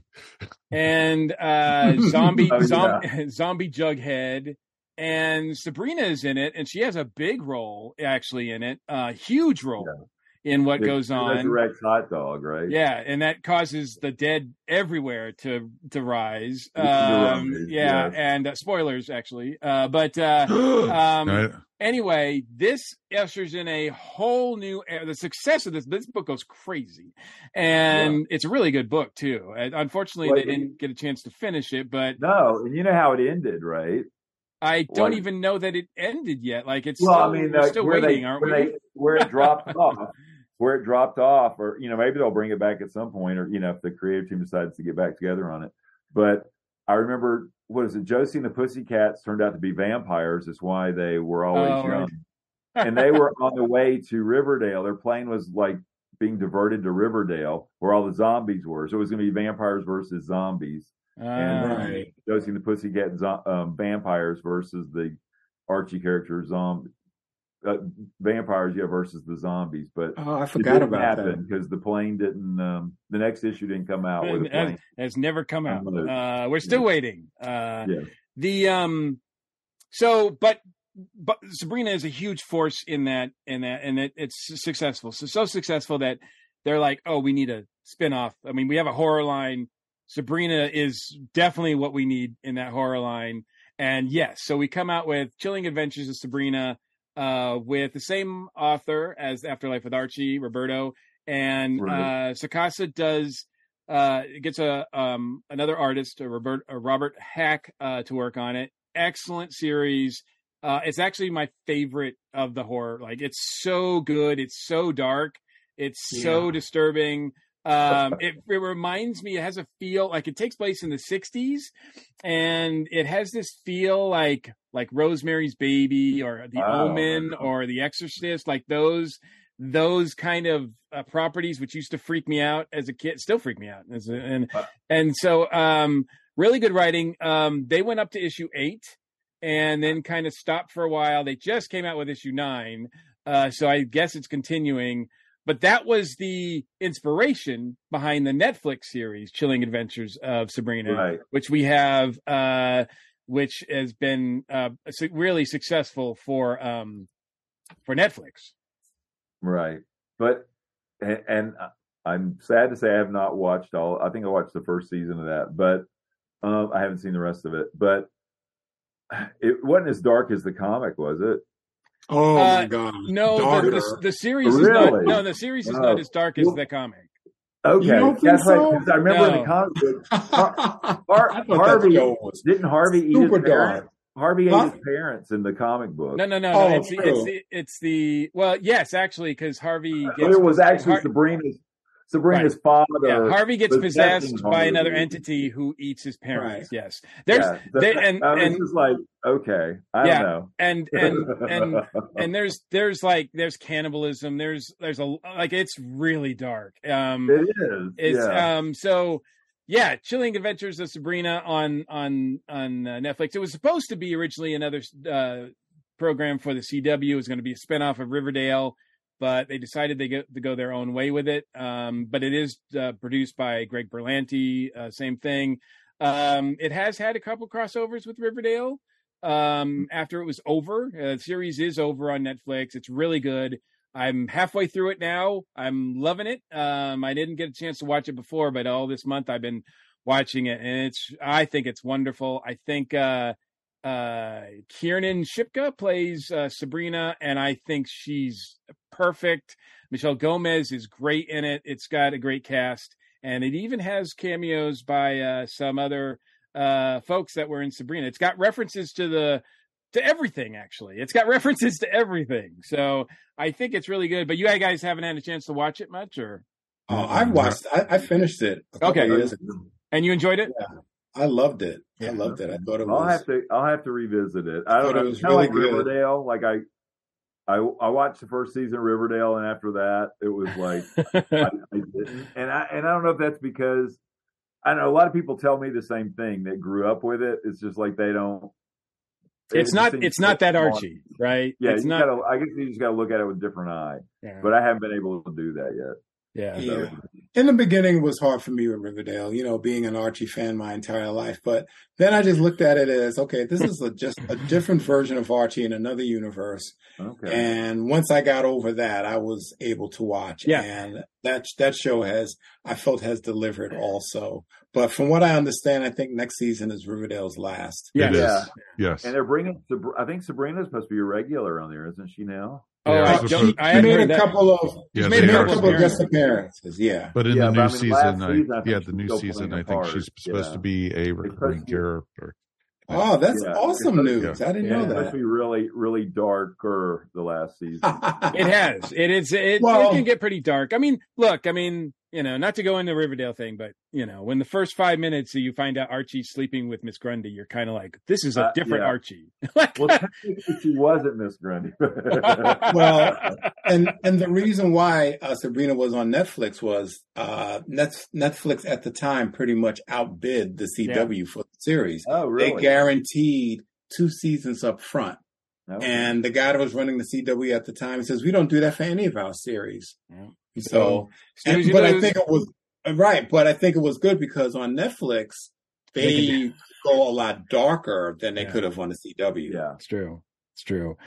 Um, but it's all good fun, you know. I uh I I think it's a that's the thing. That's the thing. The tone is still kind of I mean, as dark as it gets, it's still kind of uh tongue in cheek. It doesn't take itself too seriously at any point, I don't think. Um and uh the performers are great, the style of it is great. And I think that's the you know, Sabrina's evolved and she evolves with the times as we've seen, right? Oh, of Um, course. So I don't know what's next for Sabrina. Who knows, right? Like she'll probably go through a period where we don't see her for a decade, and then all of a sudden she'll pop up in someplace else. Um, but uh, we'll start with you, Bill. What do you think has been the appeal of Sabrina for the past sixty years, and why she continues to to make a name for herself and, that- and be successful in these different formats?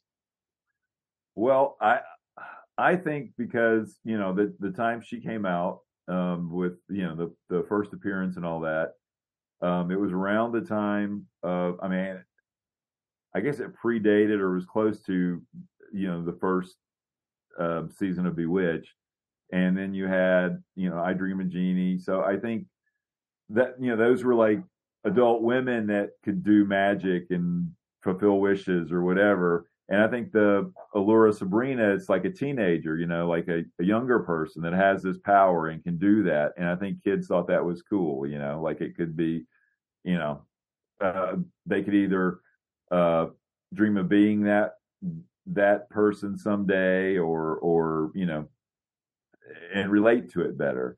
So I think because it it was kind of the, as far as I, I mean, of course you had Wendy with Harvey, who was a little girl witch, but she just never seemed to be to get it as get together as much as Sabrina to me. I don't know, but Yeah, um, that's interesting. any, anyway, um, I think it was just something new and different, like a teenage witch. mm-hmm. Absolutely. I think it added an element of fantasy to the Archie books that I really appreciated. Um, um, and it, and you're right. I think it did have a little bit of uh, female empowerment to it because I mean, prior to that, you had, you know, I mean, no offense to Betty and Veronica, but they spend most of their time like arguing about who's going to go out with Archie, right? That's like Yeah, ninety percent yeah, of what they do. Like, Oh, Yeah. and the other, well, I should say that's like sixty percent of the, what they do. The other forty is what are they going to wear, right? Like, right. Sorry, uh, Mark. What about you? Oh, what uh, what do you feel like has been Sabrina's uh, attraction for to folks for the Well, last sixty years? Yeah, I think that uh, for me, when I, like I said, I was first introduced uh, uh, to the character in the Filmation series, I feel like um, I saw a little of myself in Sabrina because she was sort of like an outsider. She had this huge secret that she couldn't necessarily share with everybody. And, uh, you know, her aunts were forcing her to do bad things, but she had to find a way to make things work out for her in the end. So it was sort of like a interesting dynamic. And uh, I love the fact that, like, when the Goolies came on the scene, you know, it, it was sort of like she had to be cool with the goolies around the Archie characters sometimes when they showed up, but it was almost like she didn't want the goolies to out her, you know? So I, I thought that that was kind of cool too, that, you know, like, well, Right. these cousins are my monsters, but if everyone finds out that I'm related to them, then they're going to know I'm a witch. And so I just felt like Sabrina had a very complicated life, even though she had magic powers. It just wasn't going to be, you know, things weren't weren't going to be as easy as you would suspect. And uh and I guess it was a part of me that sort of felt bad for her too, and that kind of made me like her even more. So I always think that appeal of, you know, the fish out of water, you know, whether it's alien or sorcery or witchcraft or whatever, but still out of water, not like being like everyone else and having to deal with a whole set of issues and problems and situations that other people may not have to deal with. That made her enduring to me as a Yeah. character. Mike, a any thoughts? No, um, kind of. I'm going to echo with what the two gentlemen said before. Um, Sabrina always was appealing because she was the outsider. She was a lot of times looking in at the Archies, and you know, trying to see where she fit into the crowd. And she had her secret that you know, you know, her aunts wanted her to do evil, and she wanted to be a good witch and everything. But and she had these powers, and you know, what kid didn't want to be, you know, be special or, you know, have, you know, powers to be able to move things with their with a pull on her ear or whatever. And that was what was cool about it. And it was, I hate to say it, magical. And Yeah. that's what made her so special. And, you know, she had these cousins, the Groovy Goolies. And so it was just really awesome to see that. And, you know, and that's what was appealing to it for me and everything. I just thought it was really cool. I think uh early on I was uh I was attracted to our um the character. Um you know, the fact that Dan DeCarlo's drawing her doesn't make I mean that doesn't hurt, right? Like um but the the unique look, the white hair, um you know, nobody else had that um difficult to translate in live action but they i think the new series uh, manages to do it quite well. Um but uh i think she set the uh, sort of a template you know and i think even the melissa joan hart show which was a little too wholesome for me but still like had some some supernatural elements to it i think i think if sabrina's not successful without the su- success of sabrina i don't think you get like buffy the vampire slayer um you get these like characters that are dealing with supernatural elements. They're going to high school. They're dealing with high school elements. Of course there's that that you know parallel there of all the things that they're facing as teenagers as they're becoming you know learning about themselves uh in on in, in a supernatural add the supernatural to it and it just goes you know it's so it's fun to play with. And i think you know what we're seeing now with chilling adventures of sabrina is kind of the reaction where Sabrina's like, okay, well, I saw what you did with Buffy. I'm going to take it in this direction now, um, and add that to my my repertoire as well. So I think that the character is is one that you can play around with. You can you can do it so that she's wholesome. You can do it so that she's like the, you know, the the Antichrist, the potential Antichrist, uh, Right. or or somewhere in between. There's another series that uh, uh, Kelly Thompson is writing with uh, Veronica and uh, Andy Fish doing the artwork, which is kind of in between. It's not, you know, completely wholesome, but it's also not completely like evil, right? Like it's it's that middle ground, and it's a great book. It looks great. It's really well written. I definitely encourage people to check that out. Um, but yeah, hopefully she will be. I'm sure she'll be around for the next 60 years and then some. So, uh, so I appreciate you guys uh, joining us for this discussion. Uh, we're going to be right back, and we're going to uh, close out the show.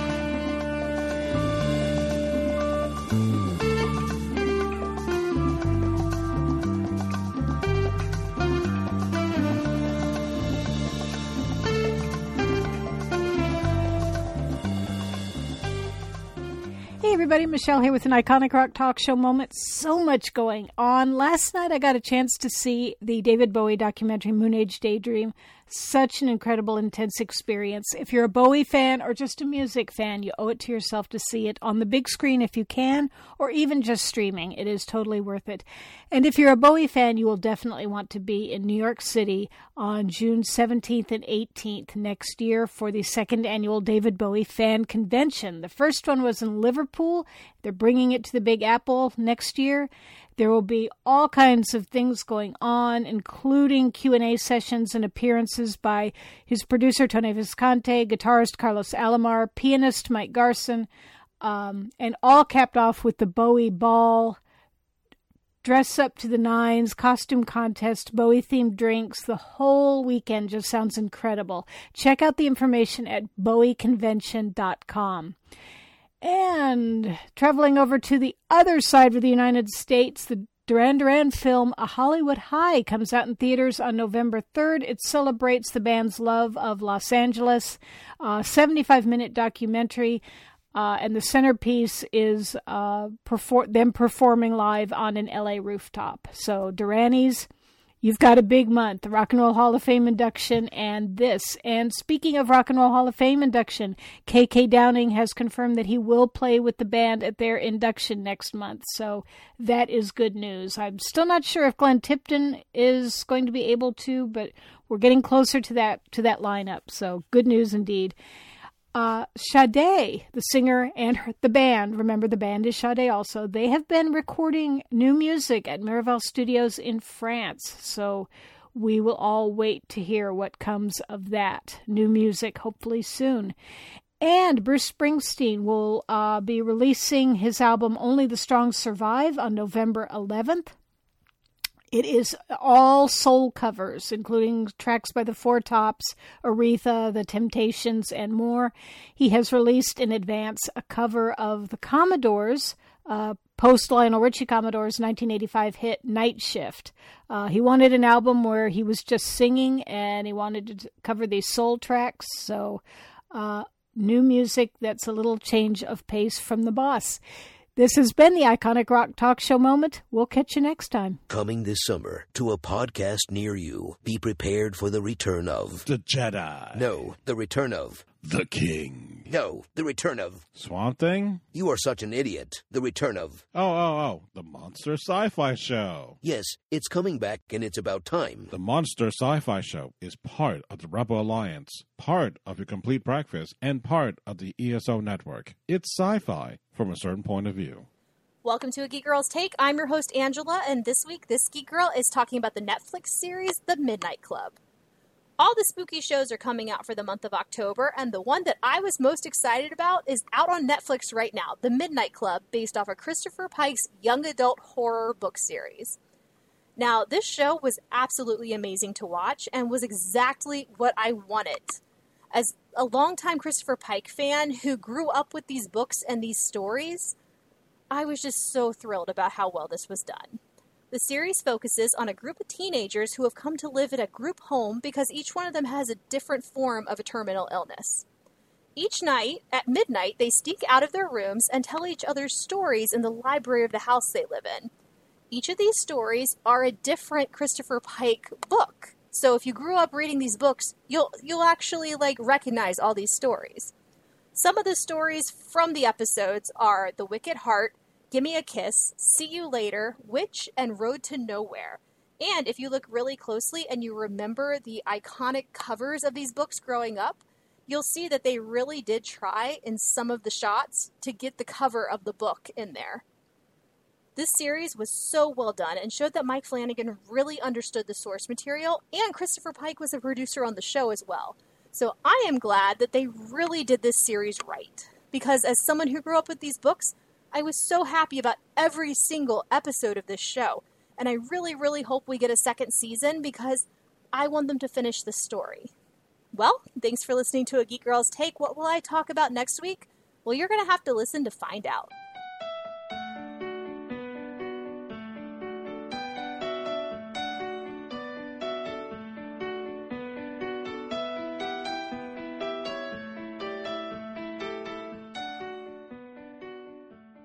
So that's going to wrap up another episode of the Earth Station One podcast. I want to thank our guests for being here. Bill, thank you so much for joining us tonight. This has Welcome. been awesome. Thank you. And you were here for the whole show. It was pretty cool. He And survi- he survived we're, not the let- geek we're not seat. we're not letting him out of the chair. Okay. He's not supposed to I- know I- that I yet, think I'm Mike. attached now. Yeah. exactly. He's going to take a little bit of Earth Station One with him wherever he goes. Just remember that. right. I better get that magnet. Okay. Exactly. Exactly. Anything you want to promote or shout out about, sir? Well, I yeah, I talked to uh, you know folks at Archie, told them I was coming on here, so I was just going to mention the you know since we were talking about the 60th anniversary of Sabrina, some books that were out right now. Um, we do have um, Sabrina, Teenage Witch, Witch, 60 Years of Magic. That's one of the um, Archie Showcase Digest, which is uh, a series they've done for the 80th anniversary and then continuing it now with Sabrina's um, 60th. That's issue 10 of Archie Showcase Digest. And if you can't find it in your comic shop, you can always go to archiecomics.com and pick that up. And the other one, Sabrina the Teenage Witch, 60 Magical Stories. I know that one's on Amazon. It's features story from the all six decades and um, probably on the archiecomics.com website as well. And there was a 32 page um, Sabrina Anniversary Spectacular, which came out, I believe it was last month. It sold out and um, on in the stores, and so it's been reprinted now. And that, like I said, I don't think it's available on archiecomics.com, but you can find it in your comic shop, and that's uh, uh, 299 30 32 page, so that's definitely a value, and you want to pick that up. That's awesome. That is So awesome. look at that, sold out. She's still hot. Sixty years old. Yeah, She's still selling out. exactly. she still she still doesn't look older than 16, so it's awesome. yeah. It has to be magic. It has to be. That is awesome. And Mr. McCray, thank you, my friend. Yeah, it was great being uh, part of the discussion celebrating Sabrina's uh, well earned 60 years and uh, in media, animation, and live action. Uh, our girls come a long way. Um, let's see. For me, um, my new book, uh, The Paperboy Dimensional Adventures, uh, is ready. Um, you can go to Paperboy Dimensions if you want to get a look and purchase a copy. It's about a comic book cartoon geek who finds out when he's a teenager that he's an alien and has superpowers, tangles with the wrong villain, moves into a haunted house, and comes out on the other end of that like Doctor Strange. So Whoa. a lot, it's a lot going on. Checked off a lot of boxes for me, Mark. Okay, okay, okay, yeah. okay. So um yeah, so I'm I'm I'm I'm doing a soft launch of the book uh you know right before Halloween because it does have like a little horror slash um um you know uh science fiction feel to it. Um, and also, if people are interested, they can purchase my first book, The Best Saturdays of Our Lives, that chronicles how Saturday morning became a competitive business and the uh, proving ground to what will become the 24 hour kids network. And uh, also would like to talk about the podcast of the same name, uh, The Best Saturdays of Our Lives, that I co host with uh, Dan Klink on a very cool particular network, uh, the ESO network, and it's also available on all type of Oh. uh, uh, podcasting platforms. As we always So, like yeah. to say, it's up there with all the other fine podcasts all around wherever you do. Whichever podcast, you know, browser you're using or aggregator as they like to call it, type in best Saturdays of your life. You will find some amazing stuff up there. It's pretty awesome. So definitely, Mark, thank you, thank you as always to be here, my Mhm. friend. And Mr. Mike Gordon, we made it through another one. We did, and as always, my pleasure. We uh we made it through the countdown to Halloween. I mean, we're we only were able to do three weeks this month because uh you know Dwayne Johnson just came and muscled in on our on our territory. uh so we're gonna be uh you know devoting an episode to that next week. Um but uh it's been great fun to talk all about like spooky things. Uh we've had a great uh number of guests, including the ones today. uh, that have joined us. It's just it's so much fun. I I love this time of year, and uh, it's been great to do that. Yeah, It was awesome. We tried telling him, you know, but Dwayne, it's the countdown to Halloween. He just looked at us and said, "I don't care. It's the countdown to Halloween. it doesn't matter, right? Matter. It, just- it yeah, yeah, doesn't matter." Yeah, So it's, uh, pretty awesome. yeah. Uh, but you did Um, a great job with the three topics, and I know you already have plans for next couple years already ahead of us. I have the next five years planned out. Are you kidding me? Like this is never going to get old. So uh, it could uh, it could almost be its own podcast. I didn't say that. I didn't say that. I didn't say that. Uh, Hmm. Wheels are spinning. I'm counting down to something else already uh, every every month, so I, I don't need another thing to count down to uh, as podcast wise. But in any case, um, and I also want to give just a real quick. Um, it's not really a shout out, but a tribute to uh, the loss of a great actress, Angela Lans- Dame Angela Lansbury, that we lost uh, this past week. Where I mean, she's award winning. Uh, she was uh, amazing and uh, created characters, performances uh, in seven decades worth of stuff. Uh, Depending on when you were born, is when you what you what you know her best from. For some of us, it's bed knobs and bro- broomsticks. For others, it's Mrs. Potts and Beauty and the Beast. Like it's like uh, you know, for a lot of people, it's Miss Fletcher from Murder She Wrote. Like she just did so much, um, and uh, her work, uh, her body work, is incredible. They're going to be giving a tribute to her um, on TCM in about a week or so. They'll do 24 hours uh, show about uh, 12 of her movies, 10 or 12 of her movies. So check that out if you haven't. Uh, if there's an Angela Lansbury performance that you're that you haven't been aware of, but um, she was really great, and it's a big loss. Hmm I think the first time I remember was bed knobs and broomsticks. Yeah, me too. Yeah, I, I think for a lot of us, that was. I mean, she was right there. And speaking of magical women, right? Like she was. Oh yeah. She, she was Yeah. another magical woman around that time, right? Right. Oh, very much so. Very, very much so. Um, I'm going to go look at the other end of, you know, with life and death and birth, um, is my shout out. Um, want to do a huge congratulations to my nephew and original Earth Station One co-host. He became a dad today around 11 a.m. Let's welcome Sylvie Jane Rin into the world. Seven pounds, five ounces, and 20 inches. And so she and her mom are did it came into the world quite wonderfully. Samantha, Dan, I'm so proud of you guys. You guys are going to be great parents. And, you know, they're decorating the room full of dragons and stuff. Even the mobile they have for it's going to be dragons. So they're doing something right from the very beginning. So I'm very, very happy to hear that. And, you know, with the name Sylvie, you know, that can only mean trouble in a lot of ways.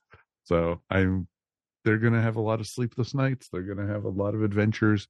And you know what? Before you know, it's going to be, you know, kids to be 18 and going off to college. It's pretty awesome.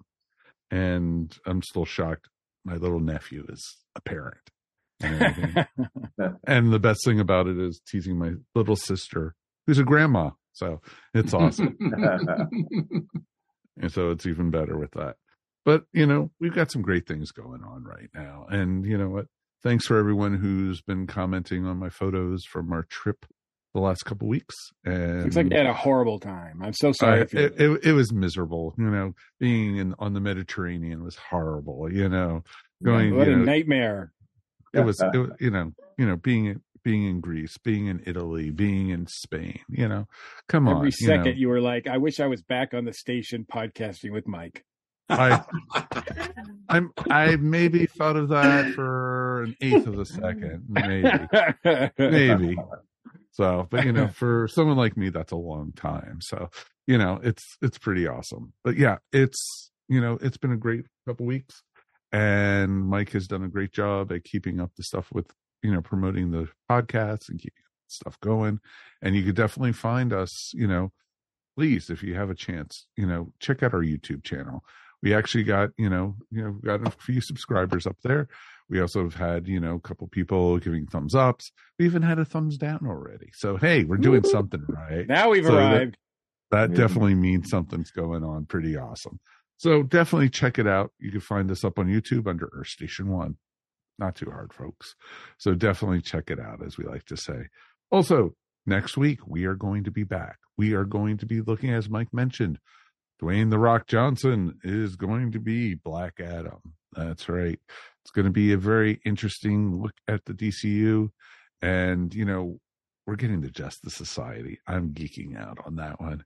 It is pretty darn awesome. We're going to get Dr. Fate. We're going to get Hawkman. We're getting Atom Smasher. We're getting, you know, Cyclone, a few others too.